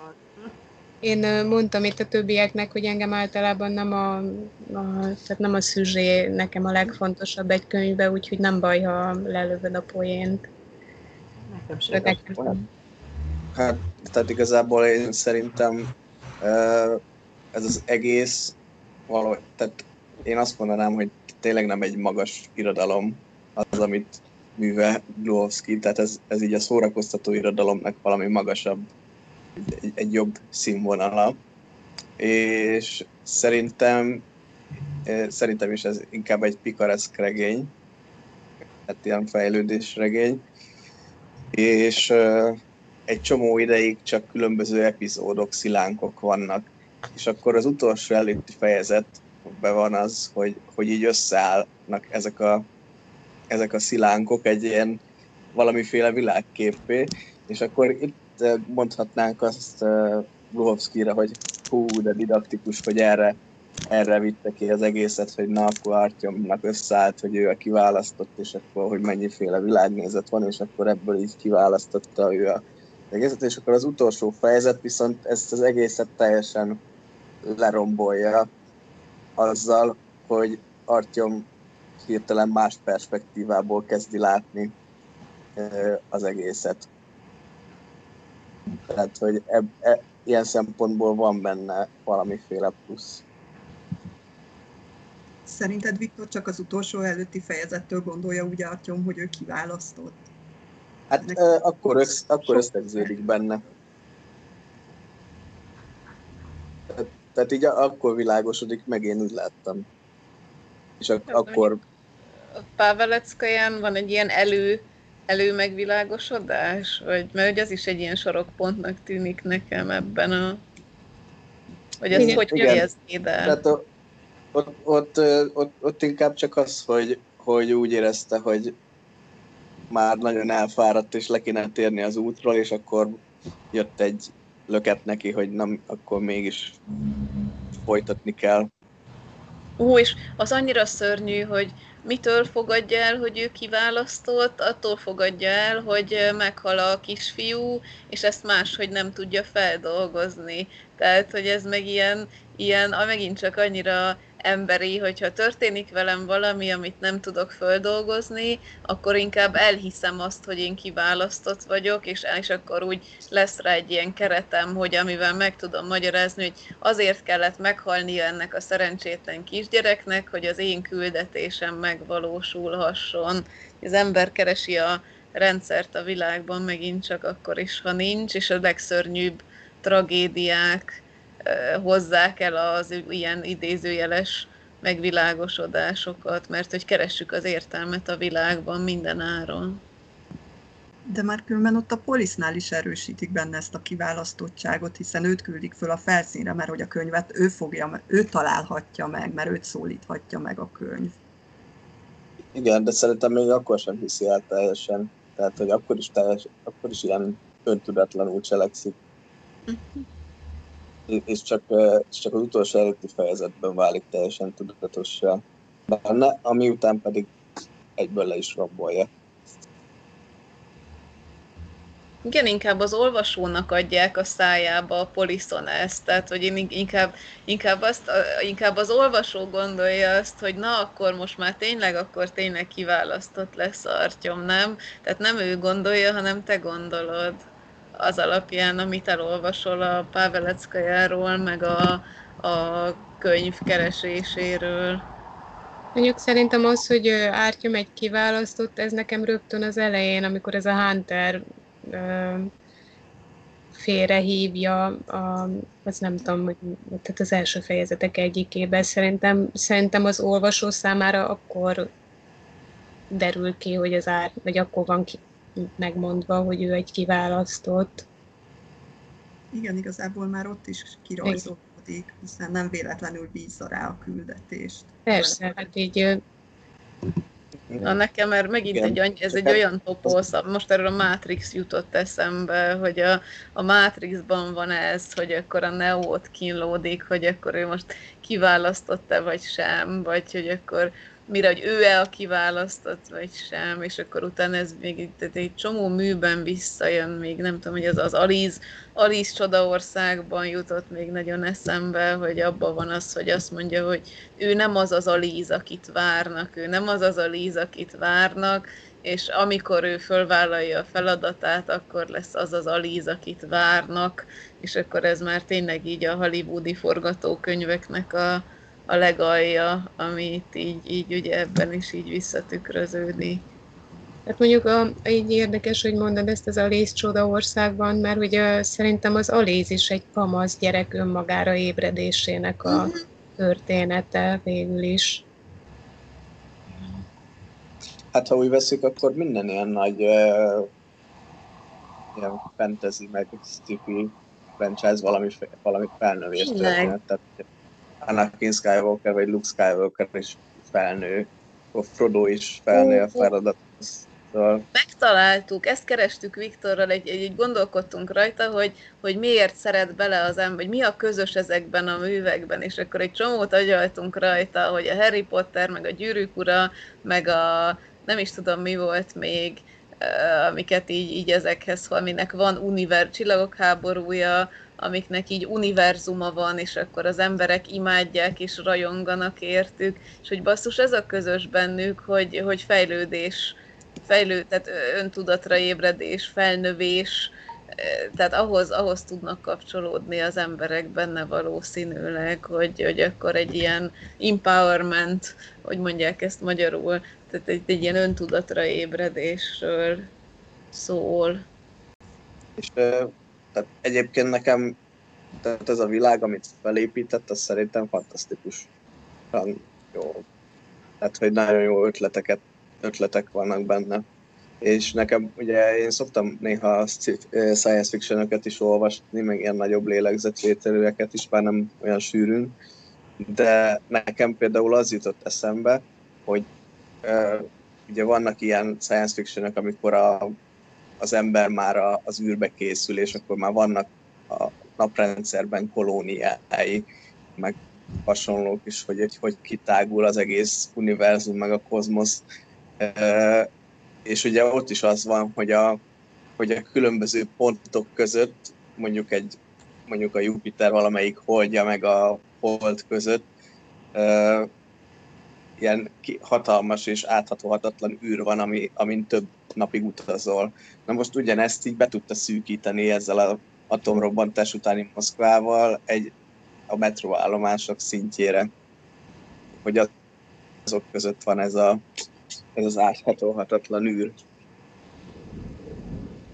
És hogyha Viktor, te így ismered a, a science fiction-t, akkor, akkor például itt uh, ilyen klasszikusok, ilyen Strugacki fivérek, meg hasonlók tetten érhetőek ötletben, történetfűzés alakításban, vagy, vagy nem? Hát én nekem például ez a, ez a Paveleckajás eset, hogy ott filozofálnak az emberek, az nekem még nagyon hasonlított a Stalkerre, tehát a, mint a, a, a Tarkovsky féle Stalkerre, hogy ott is ugye csak így sétálgatnak és filozofálgatnak több órán keresztül. Szerintem az nem a Paveleckáján volt. Bocsánat. Az, az nem ott, ott a patkányverseny volt? De amúgy nincs jelentőség. Nekem azt elárulja valaki, hogy amúgy miért hisszük azt, hogy ha ilyen atomháború jön, akkor utána ilyen mindenféle mutánsok árasztják el a bolygót. Mert én ezt, ezt nem tudom, lehet én vagyok megint korlától, de ezt nem tudtam feldolgozni. Tehát, hogy miért hiszük azt, hogy ilyen feketék, meg nekem ez is probléma volt, hogy nekem ez a kimondott, ez a földhöz ragadt science fiction volt, mert ha elmennénk az űrbe, akkor én azt teljesen elhinném, tehát ott bármilyen fekete lyuk jöhetne az emberre, bármilyen nyolckarú, kilencfülű Picasso festményt utánzó élőlény, de de nem tudom, nekem itt ez, ez ilyen nagyon furcsa volt, hogy most például amikor a Bourbon meghalt, hogy az most mitől, tehát ott, miért jött rá mindenkire a Dili abban a metróállomáson, hogy ez a sugárzás ennyire hat ránk. Jó, persze ilyen, ahogy Viktor írta a beszélgetésben, ezt ne próbálja ki soha az emberiség, hogy hogy hat pár száz atomrakéta egymás után, de de nem tudom, nekem ehhez én lehet, hogy tényleg megint korlátoz voltam, de én ezt, ne, ezt nem, egyszerűen nem tudtam hova tenni. Ez különben vicces, hogy pont ezt a részt hozott föl, mert a, azt hiszem Kinga, te mondtad, hogy a moly.hu-n olvastad az észrevételeket, és ott is ezen fel voltak háborodva, hogy amúgy pedig ez a mutáció, illetve valamiféle evolúció hogy zajlott le körülbelül 30 év alatt, mert ugye az ártyom életéhez mérten látjuk azt, hogy itt még 30 év sem telt azóta el, amióta történt ez a Hát ő 24 éves felszínen született, tehát akkor még, még 25 év se telt el, és hogy miért zajlik le ilyen gyorsan ez. És az a vicces, hogy nekem, nekem például ez abszolút nem jutott eszembe olvasás közben, én sokkal inkább fennakadtam azon, hogy hogy lehet az, hogy hogy a tudás ilyen gyorsan kikopott az emberekből. Az hogy lehet, vannak, vannak, vannak idősebb emberek, de hogy már ők is szinte így nem emlékeznek dolgokra, és például a, ugye az ártyomnak a történelem tudása kapcsán volt az, hogy volt egy olyan rész, ahol talán a Melnyik, vagy már nem tudom kicsoda énekel egy katonadalt, és ő azt hiszi, hogy a jelenről van szó. És akkor így mondják, hogy nem, volt egy, egy, egy nagy háború és hogy, hogy így pont így a második világháború hogy kophatott ki az emlékekből. Tehát, hogy az idősek így meg nem élt így az emlékezetében. Nem konkrétan az, hogy ők vettek részt, mert azóta már eltelt hosszú idő, de hogy, hogy így az emlékezetből. Tehát a, a, egy kicsit itt a mutánsokra reflektálva azért erre ugye Csernobil után volt példa, hogy ugye nagyon sok torz szülött állat született például, tehát szerintem ez az írói fantáziának tud táptalajt adni, tehát hogy ugye van, vannak erre azért konkrét példák is, hogy atomrobbanás után mi tud történni így genetikai szinten az állatokkal, meg hát talán az emberekkel is. Tehát, hogy szerintem ez így egyrészt, ugye, tehát ez valószínűleg, hogy ebből is táplálkozhat, nem csak Gluhovszkénál, hanem más ilyen műfajban alkotóíróknál is. A tudásra meg azt akarom mondani, hogy így, hogy a, a tehát 20 év alatt nagyon sok minden el tud felejtődni, tudás. Az, hogy az emlékek is, az egy más kérdés, mert itt inkább, Orsi, azt hiszem, hogy amit te kérdezel, itt inkább a, a, az az érdekes, hogy, hogy az emlékezetükből is kikopik. Igen, igen. Igen, de hogy hát lehet, hogy mit tudjuk mi, hogy abból a 10 milliós Moszkvából ki az a pár tízezer, aki életbe maradt. Tehát, hogy lehet, hogy már eleve azok, akik életben maradtak, az, az már így megszelektálta azt, hogy milyen emlékek, meg milyen tudás maradt fönn. Hát, lehet, igen, hogy mondjuk, tehát, hogy kihasználja a metrót, mert például a felső tízezer biztos nem a metrót használta, tehát biztos nem ott volt. Igen, hát meg aki a poliszban van, azok ugye ott a poliszban ott több ö, tudás megőrződött az, az emlékezetben is, tehát hogy a ugye az aktív emlékezetben, hogy majd erre a tudás kérdésre még egy pillanatra majd szeretnék visszatérni, csak akarok csatlakozni így az ilyen kérdésekkel, amik így az bennem csak egy fogalmazott így meg, mert azért annyira mélyen nem adtam át magamat ennek a műnek, de hogy például az á, arról van valahol szó, hogy azért áramot hogy csinálnak. Mert hát azért ugye ott van... Tessék? Hát fentről hoznak mindenféle generátorokat. Aha, amik még... kis teljesítményű dolgok. Tehát a különböző állomásokon van egy-egy saját ilyen áramfejlesztő, vagy? Hm. Hát ez például mondjuk a, tehát a második könyvnek az elején kiderül, hogy a Szevasztopolszkaja állomás, nál ott el vannak árasztva az alagutak, és ott például csináltak maguknak egy vízerőművet. És hogy a Szevasztopolszkaja abból él, hogy áramot ad el a Hanzának. Mert azért, tehát nekem így az, de mondjuk persze lehet, hogy egy ilyen könyvnél nem érdemes ilyen földhöz ragadt kérdéseken mélázni, de azért az jutott eszembe, hogyha, hogyha ne valami ilyesmi van, nem, hogy a, ezek a stalkerek is a felszínen így maximum egy napot vagy egy nappalt bírnak ki. És akkor az az, az, az, az ugye behatárolja, hogy milyen körből tudnak levinni a metróba bármilyen cuccot is. Hogy, és akkor ez húsz évig kitart hogy 20 évig az egy nap alatt bejárható területekről be tudnak minden olyan minimumot szerezni, amitől így működik az adott állomáson az élet? Ugye azt mondja, hogy ahol van állam, vagy valamilyen központosított hatalom, ott tud ez működni, és ahol ilyen laza a központi hatalom, vagy ahol nincsen, ott ki, vagy kihalnak az állomások, vagy nagyon rossz körülmények között élnek, tehát azt mondja, hogy az embereknek a szervezési képessége az, ami miatta. Tehát, hogy a, a Hanzán például, ahol uh, ugye olyan éles fény van, amilyet Artyom még sose látott, az azért van, mert hogy a Hanzán vannak mesteremberek, vannak uh, vannak stalkerek, és, és a, a, mivel az állam erős, képes ezeket az erőforrásokat összpontosítani. És ugye miről? Amiről tudjuk, hogy hogy csinálják, az a, a gomba, meg a sertéstenyé, a gombatermesztés, meg a sertéstenyésztés. A, van egy állomás, annak se jut eszembe most a neve, ahol, uh, ahol ugye az elektrotechnikai cikkekkel foglalkoznak. Erre emlékeztek? Igen. Ahol, ahol csak csak ez, ez a profil, tehát hogy ugye itt a szakember, tehát hogy, hogy tulajdonképpen azt mondja, hogy a szakemberek meg az eszközök koncentrációja mentén eh, alakultak ki, vagy oszlik el a hatalom a metróban az erőforrások biztosítására.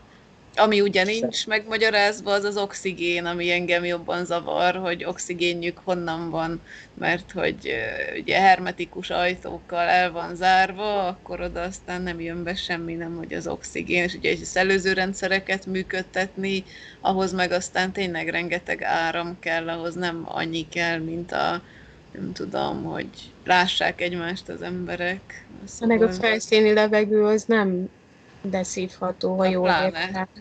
Igen. Hát de King az olyan, mint hogy a 70-es évek ugye George Lucas-t is csomóan kritizálták a csillagok háborújánál, hogy pont az ilyenekre nem figyelt, hogy most honnan tudják például a luke hogy most melyik bolygó, melyik izé levegőt lehet beszívni, meg hogy az biztonságos-e, meg nem nyeli el őket, tehát hogy az, az ott se volt probléma, úgyhogy az, az oxigén hogy... észre föl se tűnik, mert úgy, ugye, úgy hozzá vagyunk szokva, hogy Ugyan, van. Igen, igen, pont ez, hogy annyira fel se tűnik már, hogy egyébként nélküle meg nem létezünk. Meg egyébként nagyon érdekes, hogy, hogy mennyire meghatározó úgymond a földrajzi környezet, vagy a geopolitika, hogy, aha, aha. hogy ugye a, a, a, a gyűrű, mivel ő érintkezésben van mindennel, ezért ő lehetett a leggazdagabb, mert szépen gyorsan kihasználta, hogy ő mindenhova eljuthatott, szóval. És akkor vannak ezek a szányvonalak, amik megbedolgoznak neki. Gyarmatosítás. Igen, egyébként ez a, ez a része, ez mondjuk így érdekes volt, hogy a periféria és a centrum kapcsolata, akkor az, hogy milyen érdekek hajtják a jó, jobb létben élőket arra, hogy, a, hogy kitolják mondjuk a védekezési funkciót a rosszabb életszínvonalon élők vállára valami támogatást adnak, hogy azok azért örüljenek, hogy az, azt higgyék, hogy ők jól járnak, közben csak védőpajzsnak használják őket. Tehát, hogy, Nekem tehát... egyébként az, az egyik ilyen kedvenc jelenetem az az volt, hogy amikor ugye átmennek a Hanzára, és akkor ott segít neki egy illető az árkömnek, és akkor ugye elkezdenek WC-t takarítani. És ez ugyanez, mint mikor Ja, és ugye, tehát azzal sommázza az Artyom segítő, akit már nem tudom, hogy hívtak, hogy nem érdekel, hogy WC-t kell pucolnom, végre emigráltam a jólétbe. Tehát... igen, ez egy jó mondat volt. Ezt igen. én is felírtam. Tehát... Ez amikor elmész, el, elmész innen egy rosszabb helyről a nyugatra, vagy Amerikába, és akkor, hogy ott ö, azt, azt hiszed, hogy minden egy kolbászból van a kerítés és hasonlók, és akkor a, a többség az diplomával ugye csak takarít, meg babysittel, meg nem tudom mit csinál, szóval itt na, nagy hasonlóságokat lehetett felfedezni a mostani világgal.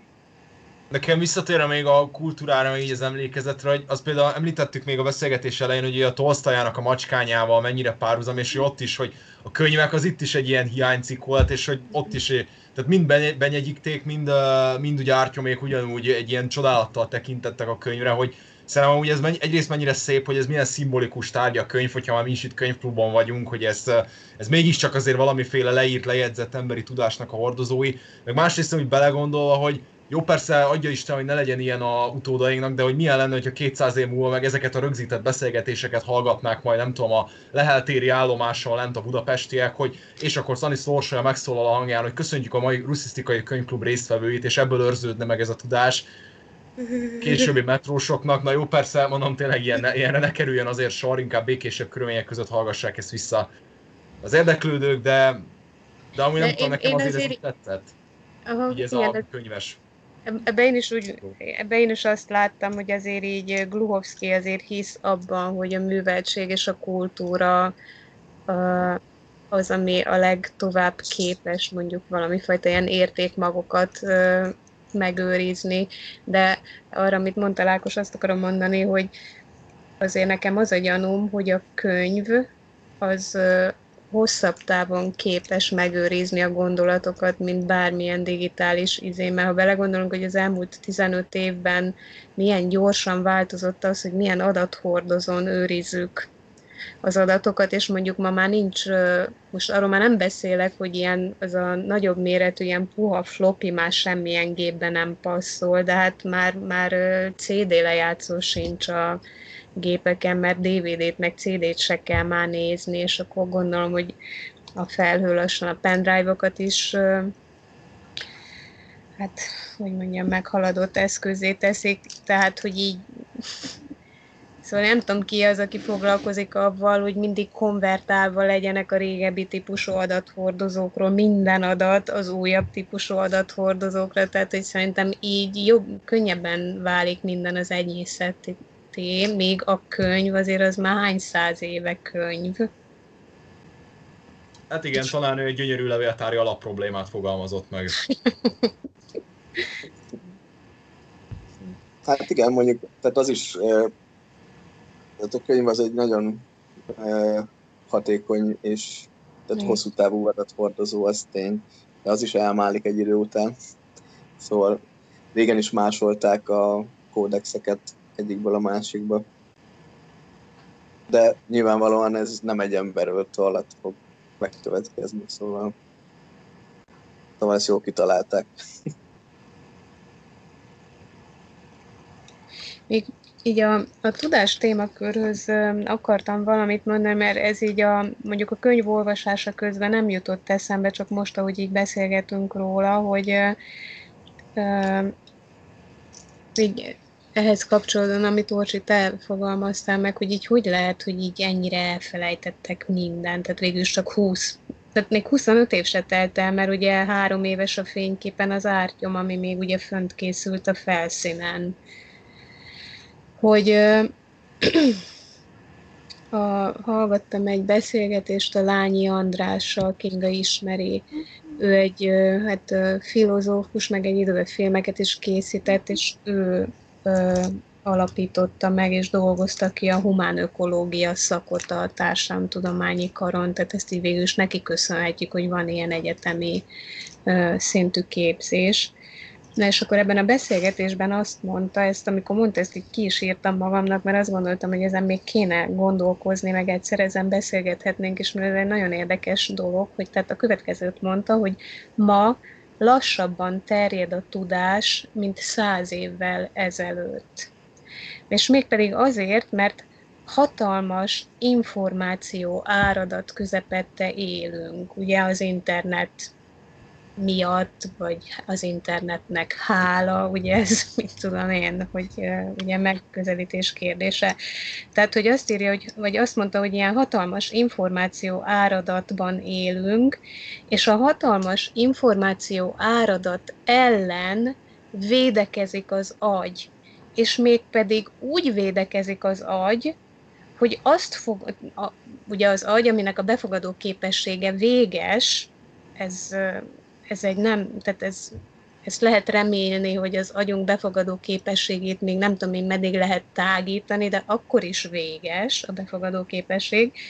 Tehát, hogy ö, ö, szóval, hogy hogyan védekezik az agy az információ áradat ellen úgy, hogy azt fogadja el az áradatból, ami könnyen befogadható, és ami jól esik. És akkor, akkor innen vissza lehet csatolni ahhoz, hogy tehát ez a magyarázata annak, hogy a tudás az lassan terjed. Mert ha azon az alapon fogad el az agyam valamit érvényesnek, hogy mit könnyebb elfogadni, és mit esik jól elfogadni, akkor az nem egy tudás alapú elfogadás. Tehát így a tudás elvész, vagy az igazi tudás terjedés az lassú, mert az agyban letelepednek olyan dolgok, amiket nem azért fogadok el, mert meggyőzött, hanem azért fogadom, mert hiteles tudás, hanem azért, mert ezt esik jól elfogadni. És ez egyfajta védekezés is, és hogy például azt mondta, hogy így ebben, ebben a keretben értelmezhető, vagy magyarázható az, hogy mennyi ilyen, hogy úgy mondjam, ilyen alternatív tudásszekta terjed ma a világban, meg ezek az összeesküvés elméletek miért olyan népszerűek, mert azok ilyen könnyen befogadható rendszerek, és hogyha egy könnyen befogadom és könnyen átlátom, akkor, akkor mennyire egyszerű azt mondani, hogy hoppá, megvan az értelmezési keret, és akkor én ebbe benne maradok. Tehát, hogy ez, így, ez egy ilyen érdekes dolog, de mondjuk ez szerintem ez ebben a regényben nincsen benne, csak az, az abból jutott eszembe, amit te mondtál, Orsi, hogy ez azért egy milyen érdekes jelensége, a, milyen veszélyes jelensége szerintem a mai világnak. Nekem még az jutott eszembe, még azt az elején mondta Zsuzsa, hogy,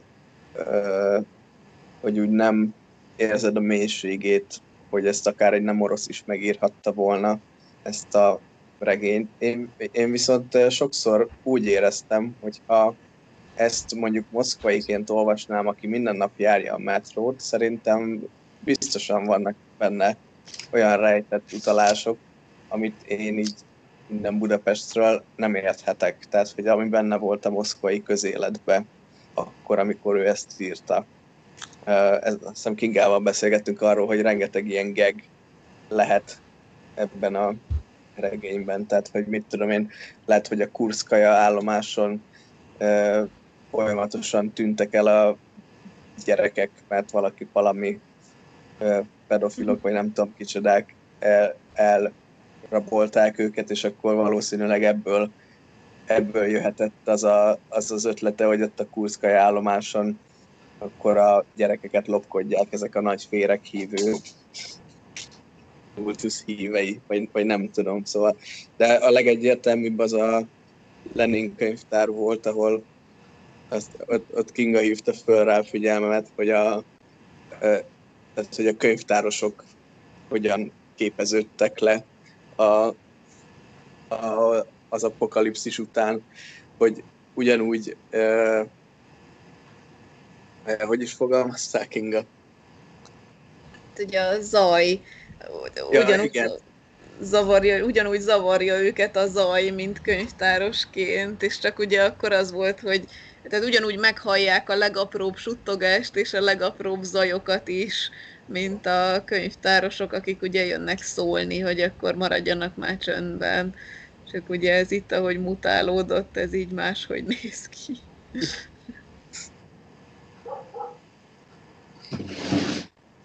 Nem, nem, nem. De, de, de ez, ezek mind nagyon jó pofák, tehát hogy így vannak, tényleg vannak benne ilyen gegek, de én, én ezt valahogy akkor is kevésnek érzem, tehát...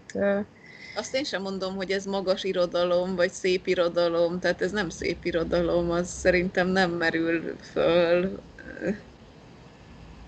Vagy fölmerül valakiben, hogy ez szép irodalom? Hát, figyelj, én, én, én, hogy mondjam, én, én, én nem vagyok a, az elit kultúra híve, tehát én, én nem, én, én annak pont örülök, hogy az utóbbi hát 20 évben mindenféleképpen így megbomlik ez a koordinátorrendszer, hogy mi az, ami magas kultúrának a produktuma, és mi az, ami a tömegkultúrának a produktuma, mert szerintem tehát lehet, hogy voltak olyan korok, amikor, amikor ez a hierarchikus, tehát amikor ez a hierarchia segítette a kultúra fejlődését és alakulását, de szerintem ez ma, ma már nem így van. Szóval, hogy én nem vagyok egy ilyen magas kultúra rajongó, vagy hogy mondjam, pártoló, és én pont azt szeretem, hogy ma már egy csomó olyan film is van, meg egy csomó olyan irodalmi mű is van, ami rendkívül szórakoztató, tulajdonképpen közérthető, és ugyanakkor mégis nagyon tartalmas, és mély rétegei is vannak. Szóval én ezt így, tehát szerintem ez irodalom, de nekem kevés.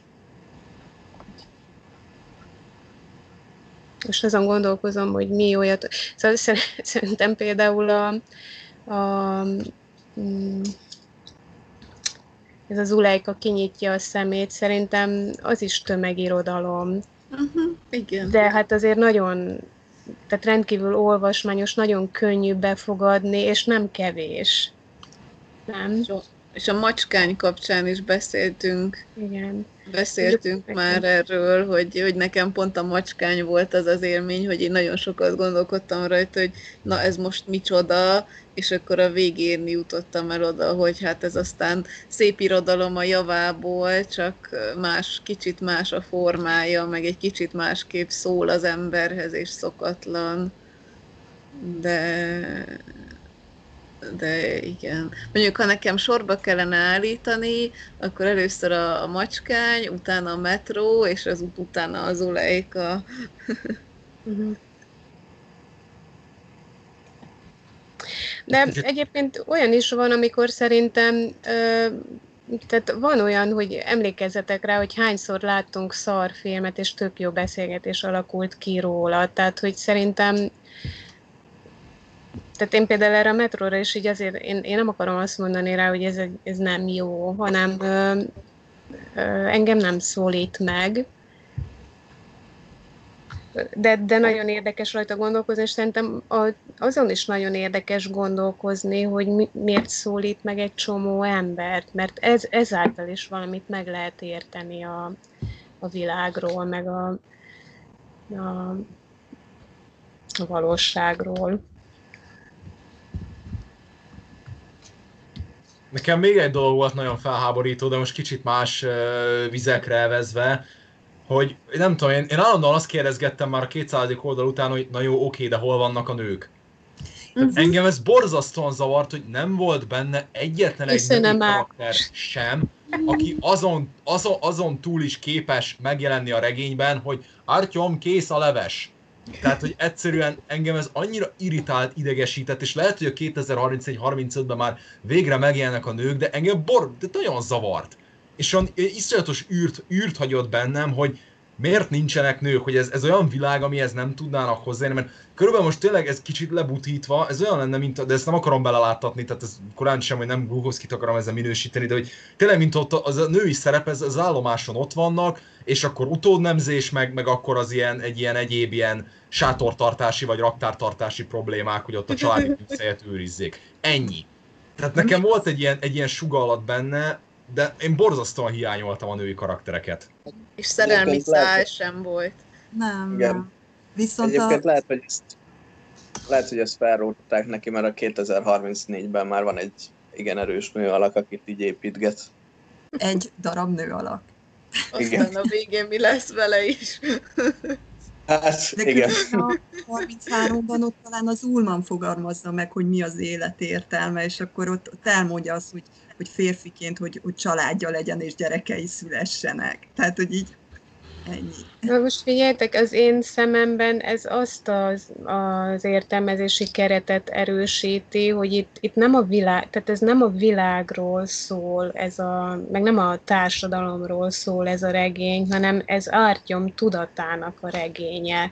És uh, én Jó, lehet, hogy, hogy ebben tévedek, de hogy én azért így azt gondolnám, hogy, hogy lehet, hogy még van olyan a 20-as évei legelején járó fiatal ember, akinek így a világgal való viszonyában még a nő kérdés nem annyira domináns, hogy tehát, hogy az önmagára ébredésben ből ez még itt mint tényező kimaradhat, mert ugye ebben a regényben két nő alak van, a húg a legelején, egy kislány, ugye, akit kiküld a sátorból, amikor fontos dolgokról akar a barátjával beszélni. Tehát, hogy nem az ő húga, hanem a, nem tudom, Zsénkának, akárkinek a húga, meg az édesanyja, akire próbál visszaemlékezni. Ugye ez a két...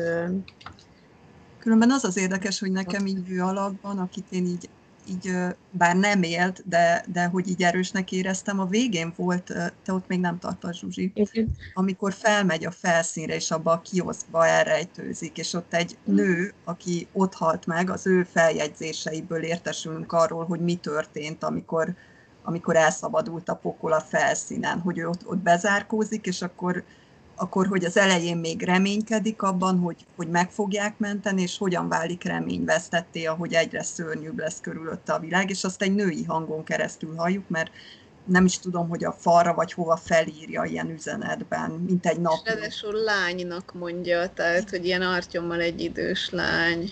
Azt hiszem, ez is elhangzik benne. Igen. Igen, de nem tudom, nekem az is olyan gyenge volt, mert engem meg ez végig arra emlékeztetett, míg mikor bemennek Aragornék Móriába, és ott az utolsó törp királynak a feliratait nézegetik, mert ott is van egy ilyen jelenet, tehát hogy nem tudom, és, és gyakorlatilag ugyanezt, hogy ott is ugye egyre inkább Gandalf olvassa fel a, a részleteket, csak mondjuk talán a könyvből, hogy ott is ugye hogy nem jutunk ki, nem jutunk ki, meg a, az egyre kétségbe esett, tehát nem tudom, nekem, nekem az a, egy, egyértelműen erre utalt, és de lehet, hogy én látom rosszul, de nekem ez így elvitte még ennek az erősségét is. Hát egyébként ez, én Kigával egyetértek, hogy a gyűrűk ura is baromi unalmas olvasva, tehát én, én ott sem értettem azt a hatalmas hype ami körülötte van, de szerintem így ez is, meg a, met, a metró is, meg a gyűrűk ura is egy nagyon jó mitosz alapanyag, vagy egy ilyen nagyon, nagyon jó univerzum alapanyag, ami, amire egy, egy ilyen nagyon jó franchise-t föl lehet építeni.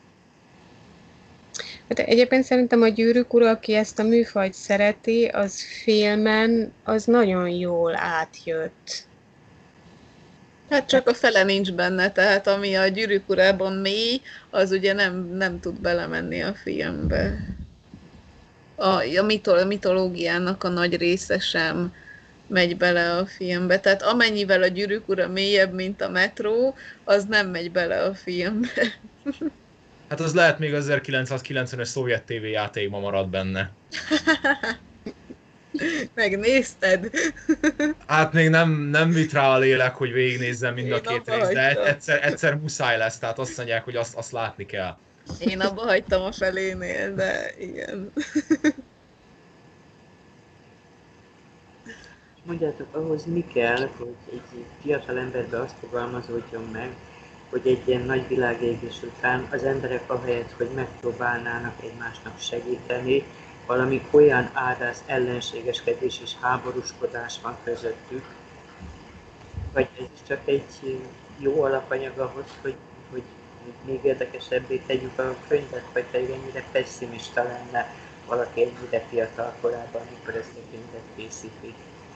Mert ugye itt Hát- már komoly háborúk vannak ám a, a metroállomásoknak a ö, lakói között, és gyilkos indulatokkal próbálnak ö, hatalmat szerezni maguknak, Pedig hát ugye az ember józanul gondolkodik, akkor, akkor bármilyen problémában az egyetlen egy megoldás a túléléshez, a, a, jobb körülményekhez az, hogyha összefogunk, hogyha egymást segítjük, hogyha egymásért próbálunk kiállni, Hát mikor én tanítom a biztonságpolitikát a hallgatóimnak, akkor ugye erről van, ugye mindig ezekről beszélünk, így nagy elméletek, hogy van két iskola, az egyik iskola szerint az ember önérdekkövető, haszon maximalizáló, és a világ természetes állapota a háború, a másik meg azt mondja, amit most Gabi mond, és a, tehát teljesen egyértelmű, hogy minden csoportnak a nagyon nagy része így ki is neveti ezeket a liberális gondolkodókat, akik azt mondják, hogy az együttműködés a megoldás,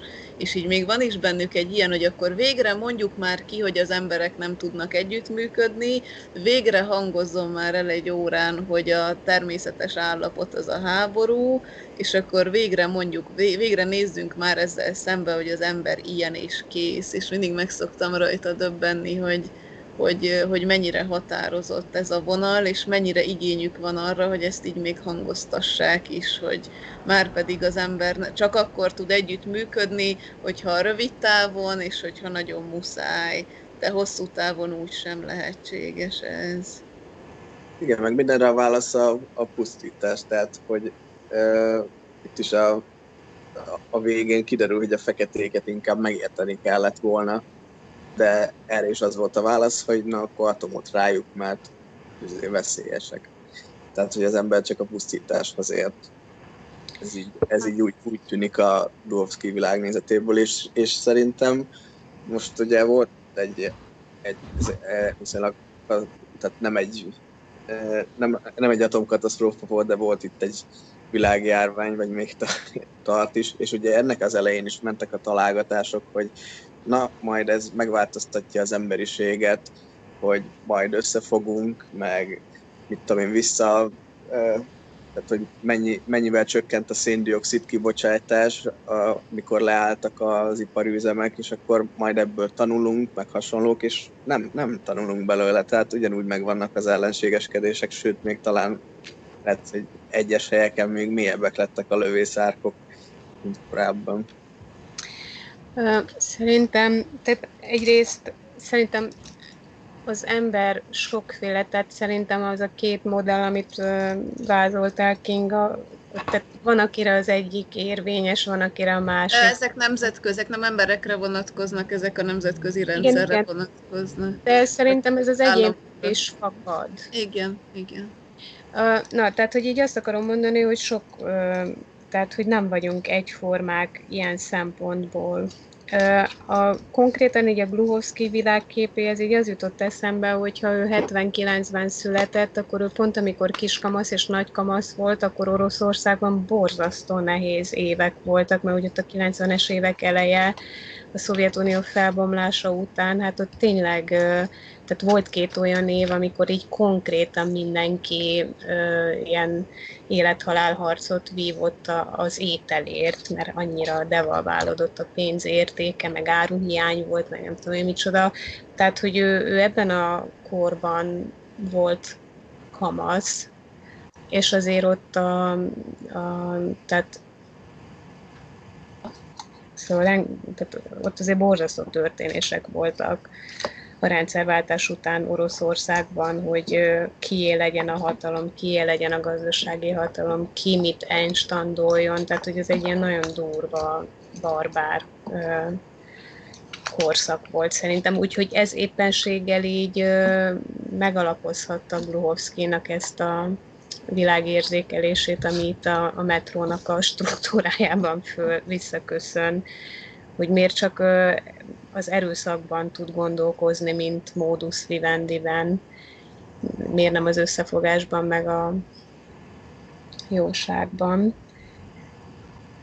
És ha még valami volt, amit akartam ezzel kapcsolatban mondani, hogy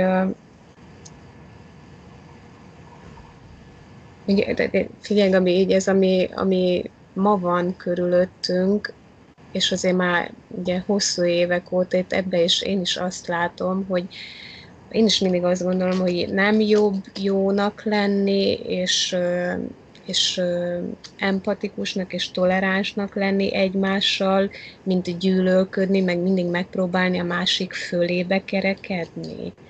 És hát egy csomóan azt gondolják, hogy nem jobb. Tehát, hogy ez, ez így van. És akkor aki mégis a saját, ugye ma, ma arra, aki nem törtető, arra azonnal azt mondják, hogy ez egy lúzer. Mindenki annyit ér, amekkora anyagi javakat magának fel tudott halmozni, igaz? Tehát, hogy ez tulajdonképpen a parlamenti, ez egy parlamentben kikiáltott. Értékmérő dolog. Tehát, ez. hogy szóval ez van. Tehát így, Szerint, szerintem... ennek kapcsán van egy, egy nagyon melbevágó mondat, ez a Mihail Porfirjevics fogalmazza meg, nem is tudom már melyik jelenetben, hogy Istenem, milyen gyönyörű világot veszejtettünk el. Hát igen. De szerintem itt cél az is, hogy ő egy kritikát fogalmaz meg, mert hogy például ott, ahol a hívők papjával, vagy nem tudom én kivel találkozik, ugye ott, ott a pap elmondja, hogy, hogy miért vetjük a, az ott élő emberevő barbárok szemére, hogy, hogy milyenek, amikor mi tettük őket ilyenni. Tehát, hogy ugyanott folytatjuk, ahol abba hagytuk. Tehát ugye elhangzik ez a kritika, és, és hogy, hogy szerintem az se véletlen, hogy ez a történet 2033-ban játszódik már, mint hogy ennyire közeljövőben, és nem helyezte ki több száz évvel később, ami, ami már így az emberi léptékünkben nagyon távol kerül, hanem hogy, hogy ennyire közel helyezi, hogy ez bármelyik pillanatban bető, bekövetkezhet, ha így folytatjuk tovább a dolgokat. Most nem feltétlenül egy atomháború miatt, de hogy a, az élhető környezet pusztulása az milyen gyorsan zajlik. Igen, figyelj Viktor, még arra, amit mondtál így a pandémiával kapcsolatban, hogy így, hogy ez egy milyen érdekes dolog volt, hogy emlékezzetek vissza, hogy amikor az első hullám volt, tehát 2020 március, július között, tehát az internet szinte felrobbant a, kulturális szórakozási lehetőségektől, meg, meg ilyen tulajdonképpen az emberek összefogását, meg a mutató akciókról, meg az, hogy mennyire igény volt arra, hogy legyünk szolidárisak, hogy segítsünk egymásnak túlélnek. Tehát, hogy inkább szerintem akkor egy pár hónapig ez volt a domináns. Aztán amikor kiderült, hogy ez egy hosszú távú dolog, és itt az új helyzetben meg lehet gazdagodni, meg felébe lehet kerekedni másoknak, akkor, tehát ma már ugye ez nincs. Sőt, már ősszel se volt. Egyáltalán. Szóval, hát, ilyen, ilyenek vagyunk. Nekem, szóval a, a X-ben, a Tatjana Tolsztájának a macskányában nekem ott azt tetszik, hogy akármennyire uh, hát egy borzalmas társadalmi állapotot ír le a regény, azért ott mégiscsak ott van valahogy az a, az a mélységes meggyőződés és hit és bizalom, hogy azért a kulturális értékek mégiscsak örök érvényűek. És és ezért így, amikor ezt olvastam, akkor azt reméltem, hogy majd ez a, a, a mélyben megbúvó optimizmus és a kultúra értékeibe vetett hit itt is föl fog tűnni, de amikor a poliszhoz, és azt reméltem, hogy a poliszban ez lesz, de hát amikor a poliszhoz jutottam, akkor kiderült, hogy hát nem. hát. De milyen érdekes ott is, hogy tehát, e, valahogy az is kihalt az emberekben, hogy, ö, hogy megválasszák azt, hogy mi az értékes és mi nem. Igen, igen. Tehát, tehát itt a poliszban is kiderül, hogy, hogy jönnek egy ilyen összeesküvés elmélettel, hogy a vörös csillag meg a mit tudom én micsoda hasonlít egymásra, és hogy, hogy Lenin annak idején nem emlékszem pontosan itt a... Hát, a pentagramma és a démonokat ezzel zárták uralom alá, nem tudom, nekem az, egyébként nekem az nagyon nevetséges volt. Igen, de hát szerintem ugye ez is azt bizonyítja, hogy a, a nagyra becsült polisz, ahol őrzik a kultúrát, ott sincs senki, aki ki tudná választani, hogy mi volt annak idején a magas kultúra, meg mi volt az, ami az, ami csak ilyen fércirodalom volt. Hanem csak így fölmennek néha a Lenin könyvtárba, elhoznak egy katalógus cédulát, vagy egy könyvet, és azt se tudják, hogy mi az, de mivel a Lenin könyvtárból jött, ezért értékesnek számít. Egyébként olyan, mint amikor a Benya olvassa a kötés mintáktól kezdve a minden mást.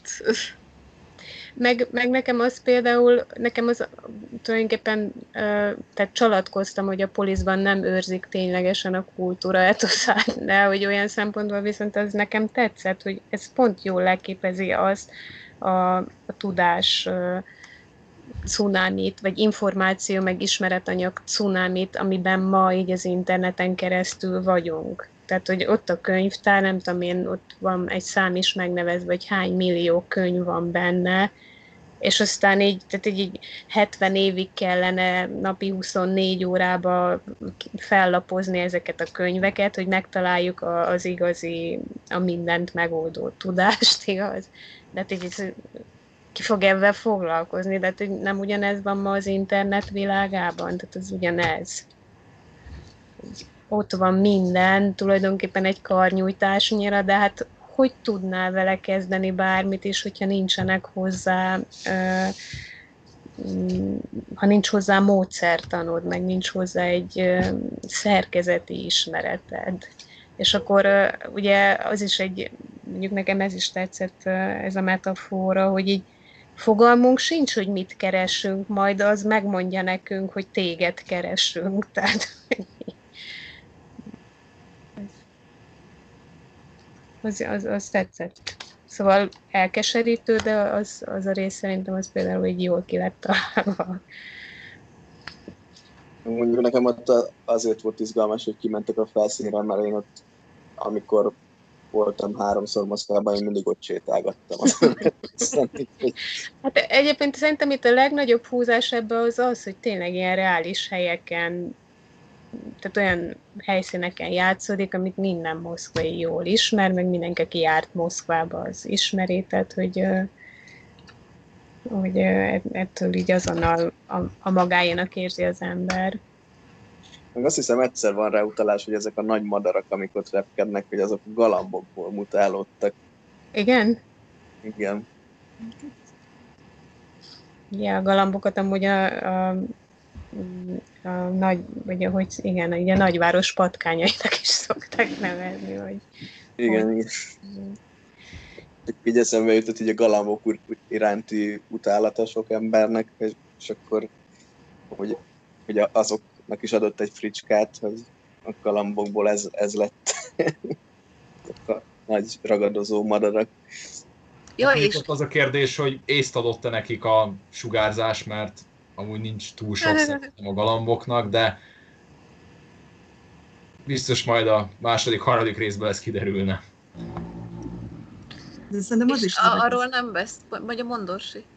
Ja, csak az is érdekes volt, hogy, hogy ha jól emlékszem, akkor valami daktiló, nem tudom milyen név alatt utaltak rá, meg valami dinoszaurusz.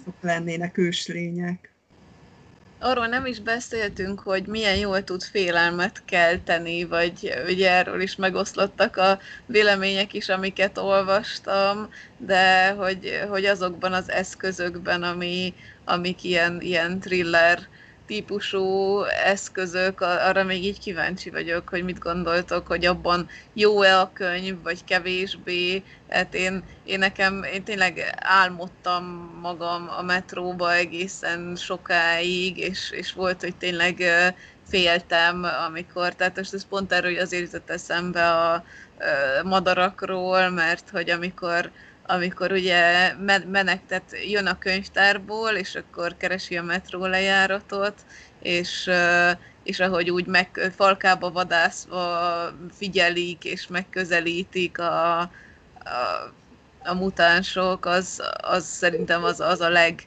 az a leg, legfélelmetesebb rész benne, és az nagyon jól ki van találva.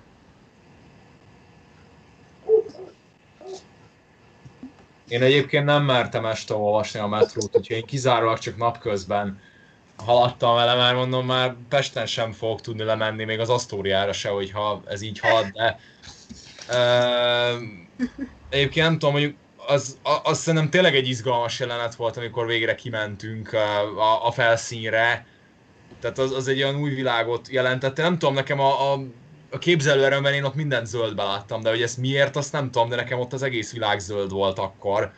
De nem, nem, nem, nem ilyen természetzöld, hanem ilyen, nem is tudom, ilyen méregzöld, meg ilyen zöld köd, meg minden, ezt meg nem tudom magyarázni, miért, de valamiért így, így alakult. Meg ahogy most visszatérhetünk majd rá, csak ez most hirtelen így eszembe jutott, hogy nekem a Polisnál az, az nagyon érdekes volt, hogy itt megint bejött ez az indiai kultúra, hogy ez a brahmanok, meg akkor ez a hindu, és hogy nem tudom, én, én például Pelevinnél ugye ez abszolút gyakorlatilag minden, ele, minden regényének kötelező kellékeleme az, hogy valami indiai, ilyen buddhista, hinduista eszementséget hoz, ami amúgy valójában egy zseniális gondolat, meg én az elmúlt napokban például nagyon sok orosz ilyen zenét hallgattam a 90-es évekből, és abból is ilyen rengeteg helyen volt ilyen vagy indiai motívum, vagy egyszer csak hirtelen az orosz szövegben megjelent a Hare Krishna, Hare Krishna, és én nem tudom, hogy ez, ez ilyen orosz vonatkozás a 92-es évek folyamán, vagy, vagy ez csak a csillagok meg a részecskék összeállása, hogy ez, ez itt is megjelent. De például a magyar kortársadalomban ezt ugye annyira nem érzékelem, hogy itt most például lenne egy ilyen indiai kultúra. Mondjuk én a magyar kortársadalomban annyira nem is állok jól, de ez más kérdés. Csak nem tudom, nekem ez érdekes volt még. Ezt, ezt én nem tudom megmondani, hogy ott a 90-es évek elején így ez egy ilyen tömegmozgalom volt de hát ma Or- Oroszországban ugyanúgy mindenki, akit ilyen érdekel, az utazik Indiába, joga táborokba, meg tudom én, szóval, tehát ezek a globális jelenségek ott Oroszországban is vannak. Én csak azt tudom, hogy az 1970-es évek elején volt egy ilyen felfutása a Szovjetunióban az indiai kultúrának, mert akkor ott valami katonai szövetséget kötöttek, vagy nem tudom, Viktor, ezt lehet, hogy te jobban tudod, de hogy ott a 70-es évek elején volt közeledés a Szovjetunió és India között, és akkor... Igen, de még Khrushchev idején is volt a Néruval.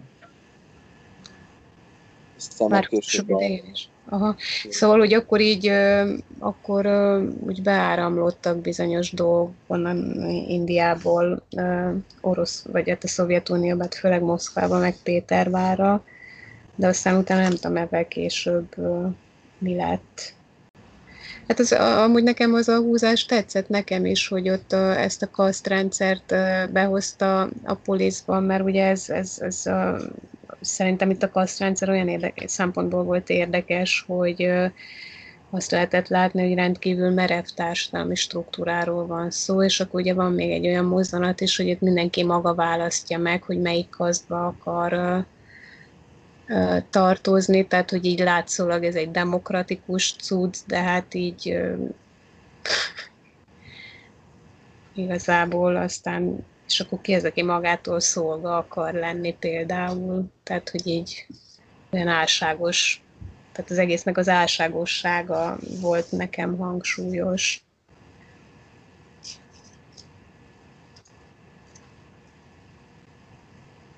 Illetve eleve csak a felső két kaszt kapott hangsúlyt. Mármint, hogy ezek a brakmanok meg sertják. Kik a vezetők. Tehát hogy más kaszt nem is volt. Hát négy van felsorolva a könyvben. Ja. Csak a másik két kasznak, tehát még a, ott kik vannak, még a szolgák, meg a nem tudom, kik a, ki a, ja, kereskedők. Ugye ez a négy kaszt van. De azokból, tehát a másik két kasztból nem nevesül egyik alak sem. Szóval nem nevesül közülük senki. Egyébként én mindig lefekvés előtt olvastam, úgyhogy én, tehát én nem vagyok ilyen, ilyen szempontból. Uh, egyébként tényleg ilyen nagyon gyorsan át tudott menni egy ilyen nyugodt vágányból egy ilyen tök félelmetes tempóba az egész. E, nekem igazából még azt tetszett, hogy így az álom és a valóság így teljesen összekeveredett egymással, így nem tudtad sokszor elválasztani, mikor álmodik Artyom, és mikor van a valóságban.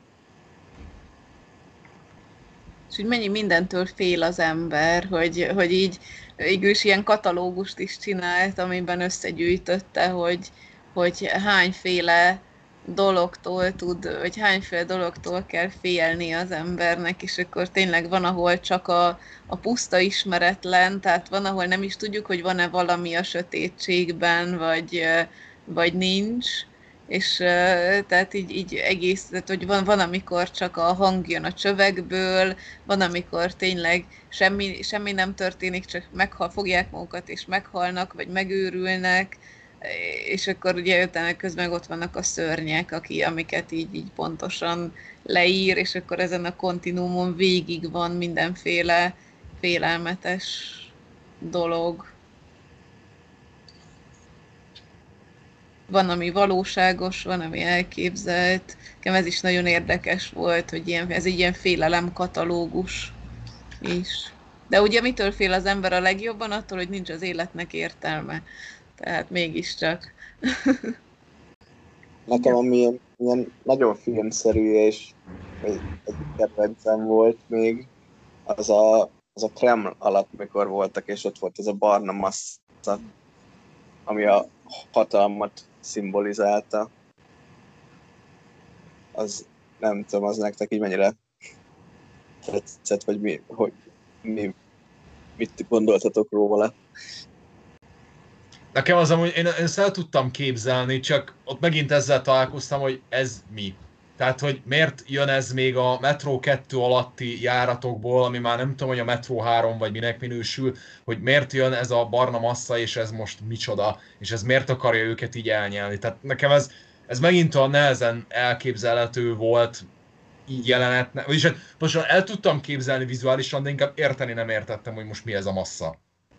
Nekem is az jutott eszembe, hogy Viktornak, hogy ez a hatalom, és akkor dalolva ugrik bele az ember a mocsokba, ami fölemészti. és hogy a közösség ereje, az, az is fontos, hogy a közösségnek az ereje tud megvédeni tőle. Tehát amikor az ember mint egyén beengedi a fejébe a hatalmat, akkor jó ötletnek látszik beleugrani ebbe a mocsárba, hogy lehúzzon, és akkor amikor így közösségként néznek vele szembe, akkor látják együtt, hogy, hogy nem szabad, nem szabad ebbe beleugrani. Csak ez a közösség nagyon könnyen megtörik. Igen. Mert, mert itt is ez történik. Igen, de hogyha eléneklik a Stavajstrának gomnáját, akkor már minden lesz. Hát vagy ha ugye átlépi a határt a hatalom, és olyat veszel, ami mindenkinek nagyon fáj, akkor lehet még öntudatra jönni. De ez már tényleg ilyen belemagyarázós. De... Szóval úgy veszük, akkor ott a kisgyereket vitt el, ugye? Ez a... Igen, igen, igen, az Oleget, igen. Hát nagyon szörnyű. Katonát is vesztenek, de, de az a csúcsa a dolognak. Igen, és ak- akkor döbbennek rá, hogy hova is kerültek. Nekem ez így tetszett ez a kép, hogy, hogy egy ilyen nagy barna masszaként ábrázolja a hatalmat, ami, ami a központ, ezt a Kreml alatt gyülekező gyűlőközponti hatalmat, ami így mindent magába szív, hogy az volt még jó a Kremlel, amikor van benne egy ilyen mondat, hogy már lehet, hogy régen nincs is az egész, csak mindenki oda képzeli, amit szeretne, mert hogy ez annyira fontos, hogy nem, akar, hogy nem akarjuk elfogadni, hogy, hogy ez már nem az, ami volt, vagy már lehet, hogy nincs is a helyén semmi. Jó, hát itt többször előkerül ez a, ez a dolog, hogy mi az, amit képzelünk, és mi a valóság. Tehát mi az, ami Art- Artyom fejében történik, és mi az, ami tényleg. De hogy itt a politikai hatalom, tehát hogyha itt azt mondjuk, hogy a Kreml a politikai hatalom, és akkor, hogy az államnak van egy erős vezetése, hogy akkor az ott van-e még, vagy már csak mi képzeljük oda? Ja, hát ugye itt van egy ilyen uh, uh, uh, kit, hogy vannak a láthatatlan megfigyelők, ugye, hogy lementek a a vezetők egy bunkerbe, és valahol onnan, onnan még irányítanak minket, tehát hogy a, az állam az továbbra is létezik, és így, így gondoskodik rólunk, csak nem mutatja Aha. meg magát. De egyébként még ugye, tehát, hogy ez a barna massza az oka annak is, amikor ugye kimennek a felszínre, és a kremnek a csillaga így magához vonza őket. Ha jól emlékszem, de ez, ez nekem azért is volt egy ilyen személyes élmény, mert hogy én is, amikor legelőször mentem Moszkvába, akkor a, az első, ahol megláttam a várost, az ugye a Lenin könyvtárnál, amikor kijövök a, a, a felszínre, és, és ugye ott van a Krem bástyája, és, és azok a hatalmas nagy épületek, és úgy éreztem hirtelen, hogy teljesen agyonnyom ez az egész, hogy milyen hatalmas itt minden, és, engem is így ugyanúgy vonzott a Krem tetején a, a vörös csillag, szóval,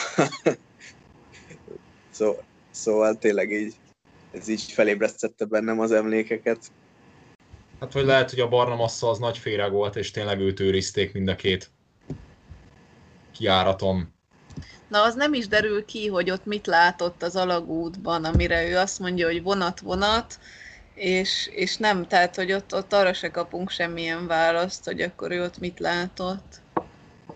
Egyébként nekem a legmegrázóbb jelenet az pont itt ennél a féreghívőknél volt, amikor ugye a Melnyik az agyonlövi azt a szerencsétlen nem, most nem, nem is jut eszembe a neve, pedig felírtam, de na mindegy, szóval amikor ott ugye elviszik az öreg kuruzslót meg őt, túsznak, és akkor ugye kiderül az egész, hogy igazából ez csak egy ilyen beképzel dolog, és, és amikor elhiszem, hogy tényleg ez a, hát szánnivaló, nem szánnivaló, ugye fogyatékos, mert, mert körülbelül tényleg ott a satnyasság, meg minden ilyennel együtt, tehát körülbelül fogyatékos ember, és mégis ugye az egész hitrendszer az úgy abban a pillanatban, úgy megszűnik körülötte, hogy ugye ott már a Kurzsó is bevallja, hogy ez az egész csak kitaláció, meg minden, és hogy tényleg elkezdő is, hogy ilyen nincs nagy féreg, meg nem mond meg, hogy csak félrevezeted, meg minden, és az a, nem tudom, ott, ott ilyen iszonyatos jeges, tehát én ott féltem, hogy tényleg egy ilyen jeges félelemmel éltem át, amikor tehát az ember egy ilyen irgalmatlan üres vákumba kerül, mm.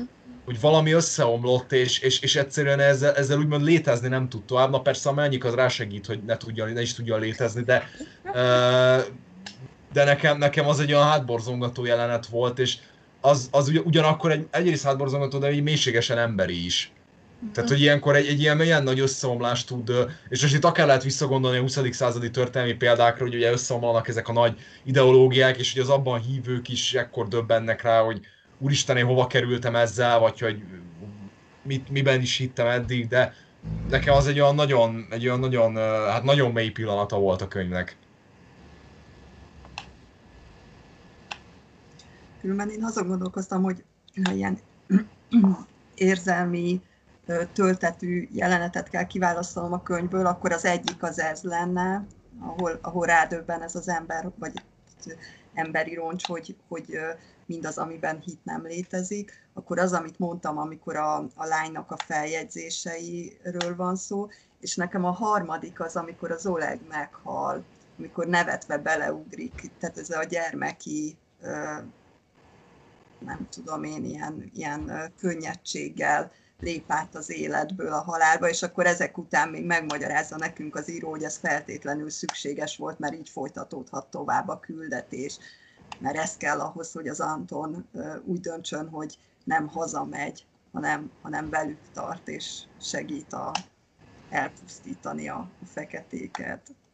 És még egy negyediket hozzáteszek, engem még hasonlóan megrázott az, amikor pénzt akart adni a kisfiúnak, és akkor az anyja azt hitte, hogy meg akarja vásárolni pedofilként a társaságát, és akkor utána utána ez, ahogy ki, az nagyon szörnyű volt nekem, az hasonlóan ilyen lélek marcangoló volt, mint, mint ezek, amik eddig bekerültek a felsorolásba. Hát mondjuk az is, amikor a, az, az értelmi fogyatékos fiút a nácik lövik, szóval az is egy nagyon megrázó jelenet volt szerintem. De ami még nekem most kicsit a megrázásra eljutva megint a banalitásra, az amikor csak így a nácikra jutott eszembe, amikor a trockisták kiszabadítják őket, és hogy mennek, mennek, mennek hajtánya az alagútban, és az Artyom bejelent, hogy oké okay, fiúk, akkor én most elválok tőletek, rendben, szia, és elmennek. Tehát, hogy eddig érdekes, kivel nem úszta meg így, meg minden, mindenhol ilyen, nem kalandokban, mindenhol veszélybe kerültük meg, akiket szintén lehetne gondolni egy ilyen ideológia vezérelt embernek, hogy na jó van fiam, tessék, hát akkor menjél. Tehát nem De tudom, nekem ott, ott meg, megint visszajutott egy ilyen pontra, hogy ott úgy hirtelen ezt a szállat úgy elengedi a szerző, és akkor na jó, na jó, menjünk tovább, vagy nem tudom, és ráadásul egyszerű módon. Tehát nem is olyan jó átvezetéssel. De hát és nem hát, csak egyszerűen jó hagyják kilépni a dologból, hanem még el is viszik arra az állomásra, amelyik egy kicsit közelebb van arra, merre menni akar. Hát igen, igen. Mert, mert kicsit visszáviszik. Hát valószínű szimpatizált az ilyen csegavarista, trockista emberekkel, és őket ilyen jó, pozitív fényben tüntette föl Glowski ifjú korában. Nekem ilyen banális jelenet egy kicsit az volt, amikor a, amikor a felszínen van, és bemegy a házba, és megtalálja a fényképet, hogy, hogy így pont, pont abba a házba megy be, és hogy így vártam, hogy, hogy ahogy nem tudom, már ki mondta, hogy a végén talán Kinga, te mondtad, hogy, hogy a Szuholy mond valamit, hogy, hogy nem, e, ezen a képen abszolút nem ti vagytok, vagy, vagy tényleg ezek ti vagytok. Tehát, hogy így, így azt gondoltam, hogy lesz ennek jelentősége, hogy leviszi fentről ezt a, ezt a sugárszennyezett könyvet, meg, meg a fényképet, és hogy valami, valami történik, mert hogy ennek kell, hogy jelentősége legyen, mert, mert így, hogy bemegy a házba, pont leemeli a könyvet, pont benne van a fénykép, ez így olyan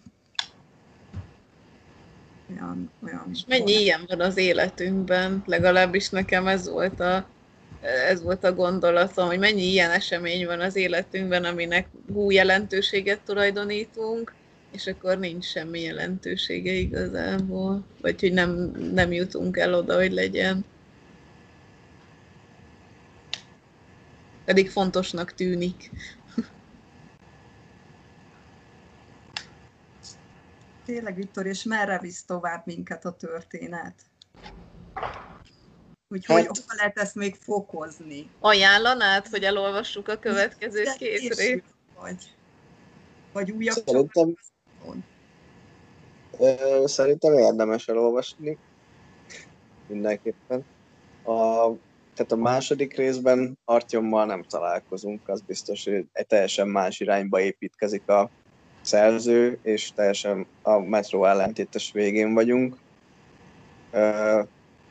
És hát megjelenik egy tök váratlan szereplő is, akire nem számítottunk volna az előző részből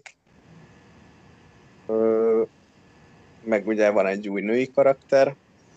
Én szerintem ennek a második résznek inkább az az értelme, hogy előkészítse a harmadikat, mert ugye itt ismerkedünk meg a fülszövegben is említett Homérosszal, szóval őt akarta így behozni egy kicsit a képbe a szerző.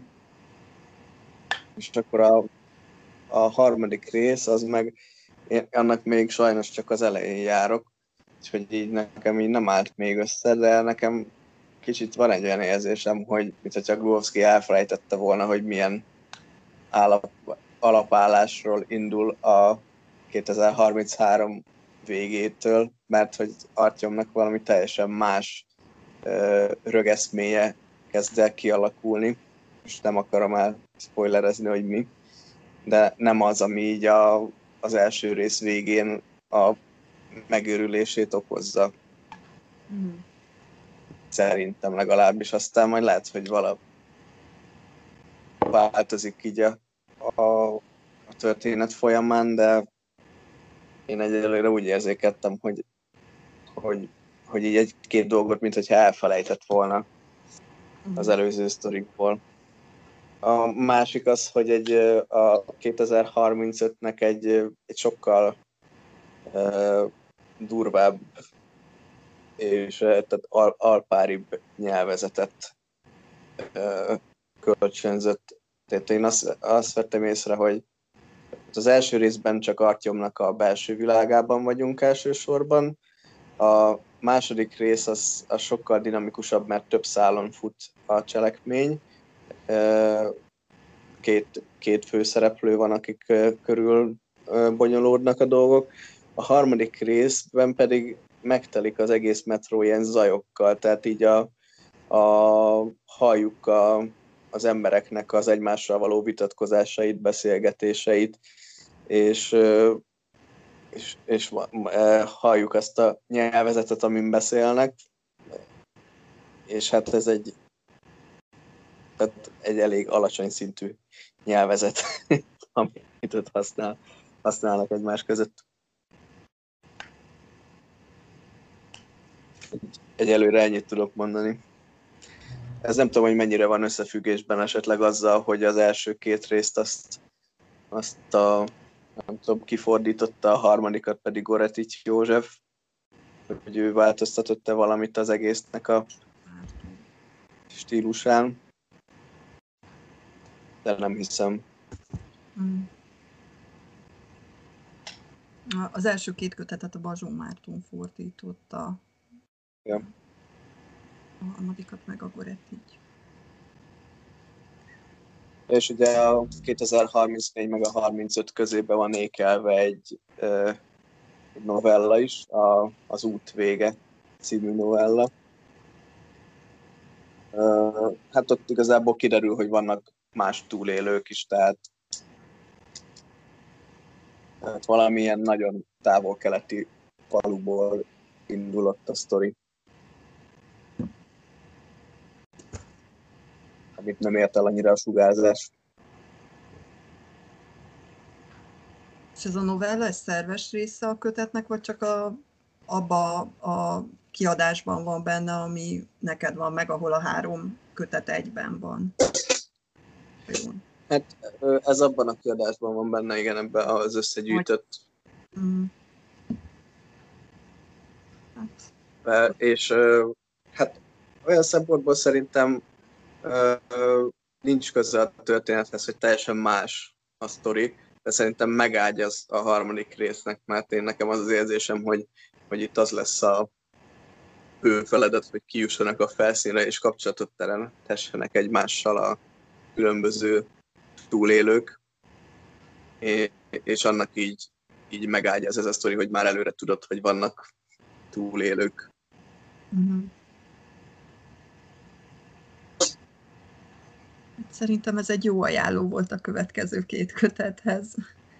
De az az igazság, hogy nekem sem műfajom ez a skifi, de, de így kíváncsi lennék, hogy hogy folytatódik tovább a történet.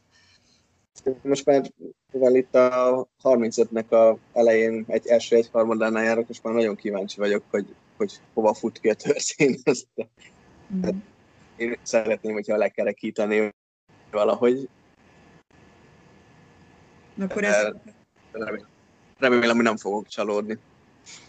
Ezek után már csak az a kérdés, hogy az univerzum többi tagja az hogyan kapcsolódik. Hogy van-e összekötő szál, vagy csupán az az összekötő szál, hogy azok is mind a metróba játszódnak, különféle országok metróhálózataiban. Ez egyébként szerintem ez, ez azért jó, mert hogy mivel több, több városban van metró, tényleg ki lehet így bővíteni az egész világra, és, és végtelenségig lehet nyújtani ezt a történetet. És ez nekem nagyon hasonlít egyébként a, a Star Wars-nak a világához, amit ugye annak idején George Lucas kitalált, és e, bármelyik rajongó, aki egy kicsit is értett az íráshoz, az nyugodtan költhetett hozzá plusz történeteket, és így bővült ez az egész univerzum olyanná, amilyen most. Mm.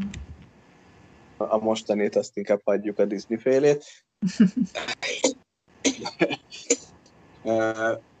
De például ugye az új Star Wars trilógiában nagyon sok olyan dolgot beraktak, ami, amit a rajongók találtak ki annak idején. És ez szerintem így a, a Glowsky-nál is egy ilyen nagyon jó mentorprogram is, hogy felkarol fiatal írókat, akik így kevésbé ismertek, és akkor mondja nekik, hogy, hogy írjatok egy ilyen, ilyen metró történetet, és akkor ezzel így tudja őket népszerűsíteni.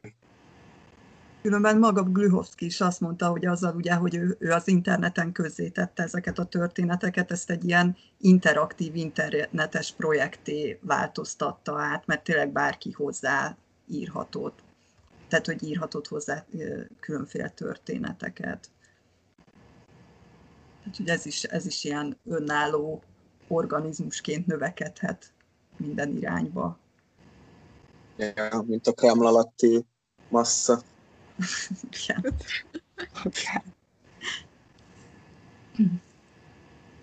És akkor, hogyha szerintem, ha így most így nagyjából átbeszéltük a könyvet, akkor akkor áttérhetnénk arra a kérdésre is, hogy, hogy ugye, ugye volt egy ilyen felhívás, hogy lehet gondolkozni azzal, arról, hogy a magyar metróban milyen metró történetet lehetne kitalálni, hogy hogyan lehetne ott élni, hogy, hogy tudom Ákos, hogy te ezen törted a fejed, hogy egy kicsit bővíthetjük mi is ezt a metró univerzumot. Így a végére. Én amúgy én csináltam délután most egy ilyen óriási nagy uh, posztert is ide. Ez, ez sajnos mivel elég nagy uh, méretű lett, úgyhogy ezt most csak befotózva tudom elküldeni. De engem, nekem az volt ugye a legnagyobb érték, szerintem ez lehet, hogy látszódni is fog, hogy, uh, hogy tényleg így megmozgatta az agyamat, és amúgy végigfilóztam rajta, hogy milyen sztori lenne, mert én egyébként a rendes Budapest 2033-mal elégedetlen voltam tehát, hogy az, az nekem úgy kimondottan nem tetszett, legalábbis szerintem nem volt annyira sokszínű, amennyire ki lehetett volna ezt hozni. És meg hát nem tudom, nekem azért elég sok minden másolt úgy a Glowski sztoriban, mindjárt megkeresem a képeket, aztán be, belinkelem, hogy mi micsoda. Úgyhogy... Jaj, még ezt el kell fordítani. Addig amúgy, ha valakinek van másik ötlete, az mondhatja, hogy nem tudom, ti gondolkoztatok-e ilyeneken? Hát nekünk csak ilyen, vagy nekem csak ilyen töredék ötleteim voltak, a kedvencem az az ősvezértere lehetne a, ugye a nagy, vagy Kinga fogalmazott, a nagy stalker, a Eldorado. Igen, a, mert ugye hogy ugye felszínen, felszínen van a metró, tehát hogy de azért nehéz lenne eljutni. De és akkor mi lenne a polisz, a, a, a Deák tér? Vagy, vagy abszolút nem, nem fontos? Hát az, az Astoria, nem? Hát a BTK-val. Jó, de ott nem futnak össze vonalak. Az, az nem egy fontos kritérium, hogy, hogy sok vonalra lehessen kapcsolódni? Hát akkor Szerintem a Calvin tér a, a polisznek inkább az adja, az adja hatalmát, hogy a könyvtár alatt van, nem? Nekem is inkább az a, ez a tudomány jutott eszembe, igen, azért gondoltam, hogy, hogy, hogy az Astorián vagy a, vagy a Calvinon, de az Astorián, tehát a, jaj, a Calvinon persze, mert hogy ott a Szabó Ervinig is ki lehet menni. el lehet jönni a BTK-ra is, meg azért az egyetemi könyvtárig is, meg a Calvinról a Szabó Ervinig is. És hogyha kiterjesztjük így a, a tudásnak a tárait, azért ott van a Nemzeti Múzeum, és az is jelenthet. Na hát tényleg, igen. Köszönöm. Ákos, terveztél a föld alattira is valamit? Mert ugye nem, nem, nem, nem, nem, mert ugye az kéregvasút, úgyhogy én tartottam magamat az elveimhez, és hogy mondom, ott azért az, az, az csak kizárólag ilyen stalkerek számára uh, látogatható helyszín lenne. De amúgy az ilyen, az ilyen igazából az egy ilyen mitikus szakasz lenne az én, uh, én értelmezésemben, tehát hogy ott ugye nem tudnánk, hogy mi van a Vörös Marti tér kivételével, mert hogy azt berobbantották. De én annyit, tehát a kérdőjel az mind azt jelenti, hogy ezek a rejtélyes állomások, az operánál ugye lenne az operaház fantomja, ami riogatná esetleg az arra járókat meg én a Széchenyi gyógyfürdőn egyrészt éreztem ugye a sugárszennyezett víznek a betörését, mint a gyógyfürdőtől, másrészt pedig ott is, hát erre Glovszkitól kételesen le kellett csapnom a mutáns állatokra, hiszen azok ott tudnának az állatkertből beáramlani a metróba, és hát adott esetben eljutni a Deák Ferenc térre. Ugye nálam nem lenne polisz, mert ugye a Deák Ferenc tér az maga egy ilyen demilitarizált övezet lenne, amiért egyébként zajlódnának harcok, ezt a szürke nyilak jelentik, és hát ugye öt nagy ilyen állomás lenne, az egyik Astoria, tehát a, azzal úgy látszik, a csoportban lenne egy ilyen közös megállapodás, hogy az ugye az egykori eltéseknek, tehát az a tudomány temploma lenne, akkor lenne a volt Ferenciek tere, itt lenne a Szentszék, ide ugyanis a Ferences rend és a közeli piaristák menekülnének le, és ugye mivel megszakadna a katolikus egyház és Róma kapcsolata, éppen ezért kikiáltanák az új pápaságot, úgyhogy uh, innen, innen jönne ugye az egyházi rész, akkor a, a Kossuth Lajos térről megmaradna a Magyarország gyűlés, tehát hogy ez, ez lemenekülne ide, illetve a Rákosi bunkerbe, amit ugye jeleztem is, és ott innen jönne a politikai hatalom. Az Arany János utcán jönne létre az Arany János utcai matriarhátus, ami egy kicsi fricska lenne Glovszkinak is, hogy itt ugye egy nőuralom lenne, és hát attól felette pedig ugye a Leheltér és a Nyugati Pályaudvarnak egy kereskedelmi szövetsége lenne, ez pedig ugye a kereskedelem lenne, mint, mint egy ilyen harc a Deák Ferenc térért akkor maga egyébként a sztori az nálam úgy indulna ki, hogy a, Puskás, a volt Puskás stadiontól menne, ugye itt Puskás Isten állomása van, tehát itt a, az, itt, az ide menekültek ugye az aranycsapat mítoszában hisznek, és Puskás Ferenc Isten, és ugye a céljuk a magyar labdarúgás aranykorának a feltámasztása és hogy itt, itt mindenki úgy él, hogy megkap egy egykori legendás labdarúgónak a nevét, tehát hogy nincsenek, nincsenek eredeti nevek, kivétel a mágikus magyaroknak, tehát az aranycsapat kezdő 11-ének a neve, mert azok tabuk, ott ugye csak kicsinyítő képzők lennének, és itt lenne az első fős Cucuka, a helyi Artyom, aki ugye Bozsik József után kapná a kicsinyítő képzős nevét, és ugye az a vágya, hogy a magyar válogatott középpályása legyen, viszont ez nem adatik meg, ugyanis szányra jön a legenda, miszerint a Szélkámán téren ugye megindult a nagy ásás, egyrészt a Várnegyed felé ott ugye a Széchenyi könyvtárban megtalálják itt is ugye a tudást őrző könyveket, másrészt pedig a budai hegyek irányába ugyanis él a legenda, ami szerint ott maradtak túlélő hegylakók, akik dobogókön az Árpád királysírok közelében meg tudták őrizni még egy felszíni kolóniát, tehát él egy ilyen mítosz a, a metróban, és éppen ezért elindult ugye a régi fogaskerekű irányába és a budai hegyek felé egyfajta alagút ásás. Csak hogy a Szélkámán térnek ugye komoly problémái lennének a Habsburg birodalommal, ahova még az utolsó magyar nagykövet Habsburg Györgynek sikerült átvenni a hatalmat. És annak a célja lenne, hogy egyrészt szintén a Várnegyed felé ásnak, hogy megkoronáztassák ugye a Habsburg uralkodójukat jogilag is, tehát szent koronával törvényesen. Másrészt pedig, hogy esetleg Kelenföld majd ugye nyugat irányban a Bécsi metróval összekössék, és létrejön az osztrák-magyar monarchia. Ismételtem. Na és Cucukának ide kell eljutnia, csak hogy a keleti pályaudvaron, mint tranzitállomáson eltérítenék, és hát rákerülne a négyes metró szakaszára, és itt találkozna a Rákóczi téren, ami egy hajdúállomás ekkoriban, tehát ide elsősorban a budapesti fővárosi szegénység, tehát a Józsefvárosi gengek menekültek volna le, hasonlóan a Blahalúza térhez, vagy a második János Pál térhez. És ugye itt találkozna a Rákóczi téri művészcsoporttal, amelynek két tagja van, Szike, aki női karakter, és egyébként ő valós személy ihlette, a másik pedig a varástrombitás, akiknek a segítségével tudna majd eljutni a Szélkálmán térre. Ugye ott jeleztem külön, hogy itt lennének ilyen különböző zenei aspektusok, tehát hogy az álmokfutók veszély, hiszen én szerintem Kozsó számainál semmi sem félelmetesebb a metróban. Tehát hogyha valaki ezeket, de tényleg ha hallgatjátok ezeket este, akkor óri, óriási, tehát hogy óriási, de hátborzongató lenne, és itt, itt, itt, itt a főszörny az a szomorú szamuráj lenne, tehát aki találkozna vele, az biztos, hogy meghalna, úgy, mint a burban, úgyhogy, úgyhogy azt szerintem az, az maradna, de hát a varázstrombitásnak köszönhetően is sikerül kijutni, és igazából a többi kalandot azt még úgy nem nagyon dolgoztam ki, tehát lenne nyilván egy eltérés, mert ugye a déli szakaszon meg itt van az úgynevezett Turul Szövetség, aminek elsődleges célja, hogy az egykori trianoni Magyarország területén található metrókat összekapcsolja, és hát visszaállítsa az egykori királyi Magyarország területét, tehát itt lenne egy ilyen fanatikus csoport. Ugye kőbánya Kispestet az beomlasztották volna, és ott felállna a vasfüggöny, tehát egy óriási nagy betonfal, ami elzárná az esetleges problémákat. A Semmelweis klinikák az szintén le lenne záró, mert az ugye atomcsapás miatt a teljes kórházi állomány megsemmisült, és ott ugye alapvetően ez egy életre alkalmatlan állomás lenne.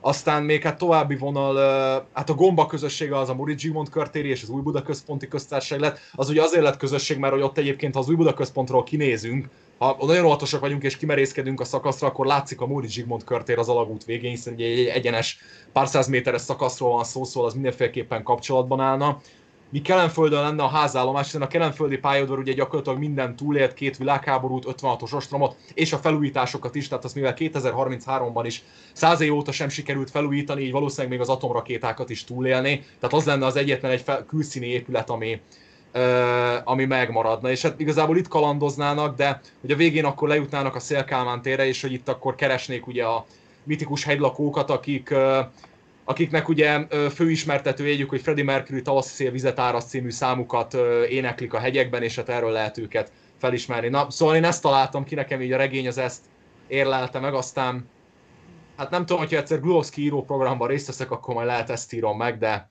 én idáig jutottam vele. De írd meg, mert annyira jó. Igen én ezt nagyon szívesen elolvasnám így regényben, vagy novellában legalább. Nagyon tetszik, tök jó, nagyon kreatív. Köszi. Na, az jutott közben eszembe, hogy ebből milyen jó játékot lehetne csinálni. Hát amúgy ennek a, magával a metróban is, tehát hogy nyilván csak most itt az én ötletem, de amúgy igen, van egy ilyen szerepjátékos ötlet is, tehát hogy szerintem ebből, hát egyszer ki tudja valami kreatív programon, könyvklub flashmobon, vagy valami ilyesmi majd majd létrehozunk ilyet. Szuper. tényleg nagyon kreatív az egész, ahogy kitaláltad és felépítetted. Kinga, nálad van valami? Köszi. Nem, én is megmaradtam annál, amit így, így még beszélgettünk a csoportban, annál, annál mélyebbre nem jutottam. Hát akkor, akkor Ákos, a te történeteddel fogunk táplálkozni, és majd nézelődünk, mikor utazunk a metróban. Jó. Meg annyi maradt még ki, aki ugye félelmetes, hogy a Blahalújza téri állomáson pedig Stalin mutatója bukkanna fel. Ezt amúgy a Csinibaba című film végéből vettem át, tehát hogy ez onnan a kulturális utalás, de... És ott, ott az ugye a gyanútlan járókelőket pedig megbökné, úgyhogy ez lenne a végső veszély, úgyhogy...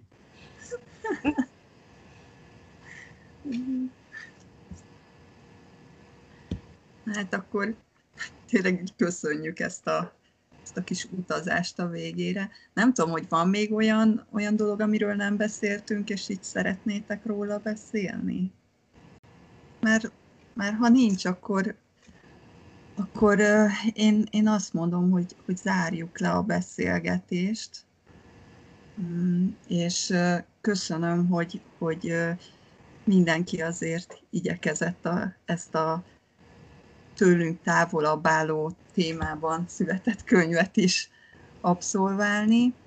És akkor ugye ezzel az első fél év programja is lezárul, és indul a következő fél év. Ma, most még este majd megosztom az új, új eseményt a Facebookon, és akkor ott a program is felkerül. Most előjáróban csak annyit mondanék, hogy a következő könyv az Vodolásztitól a Brisbane lesz, ez a júliusi könyv, és szerintem nem, nem zártam le. Július 28-án fogunk találkozni, amikor majd erről beszélgetünk.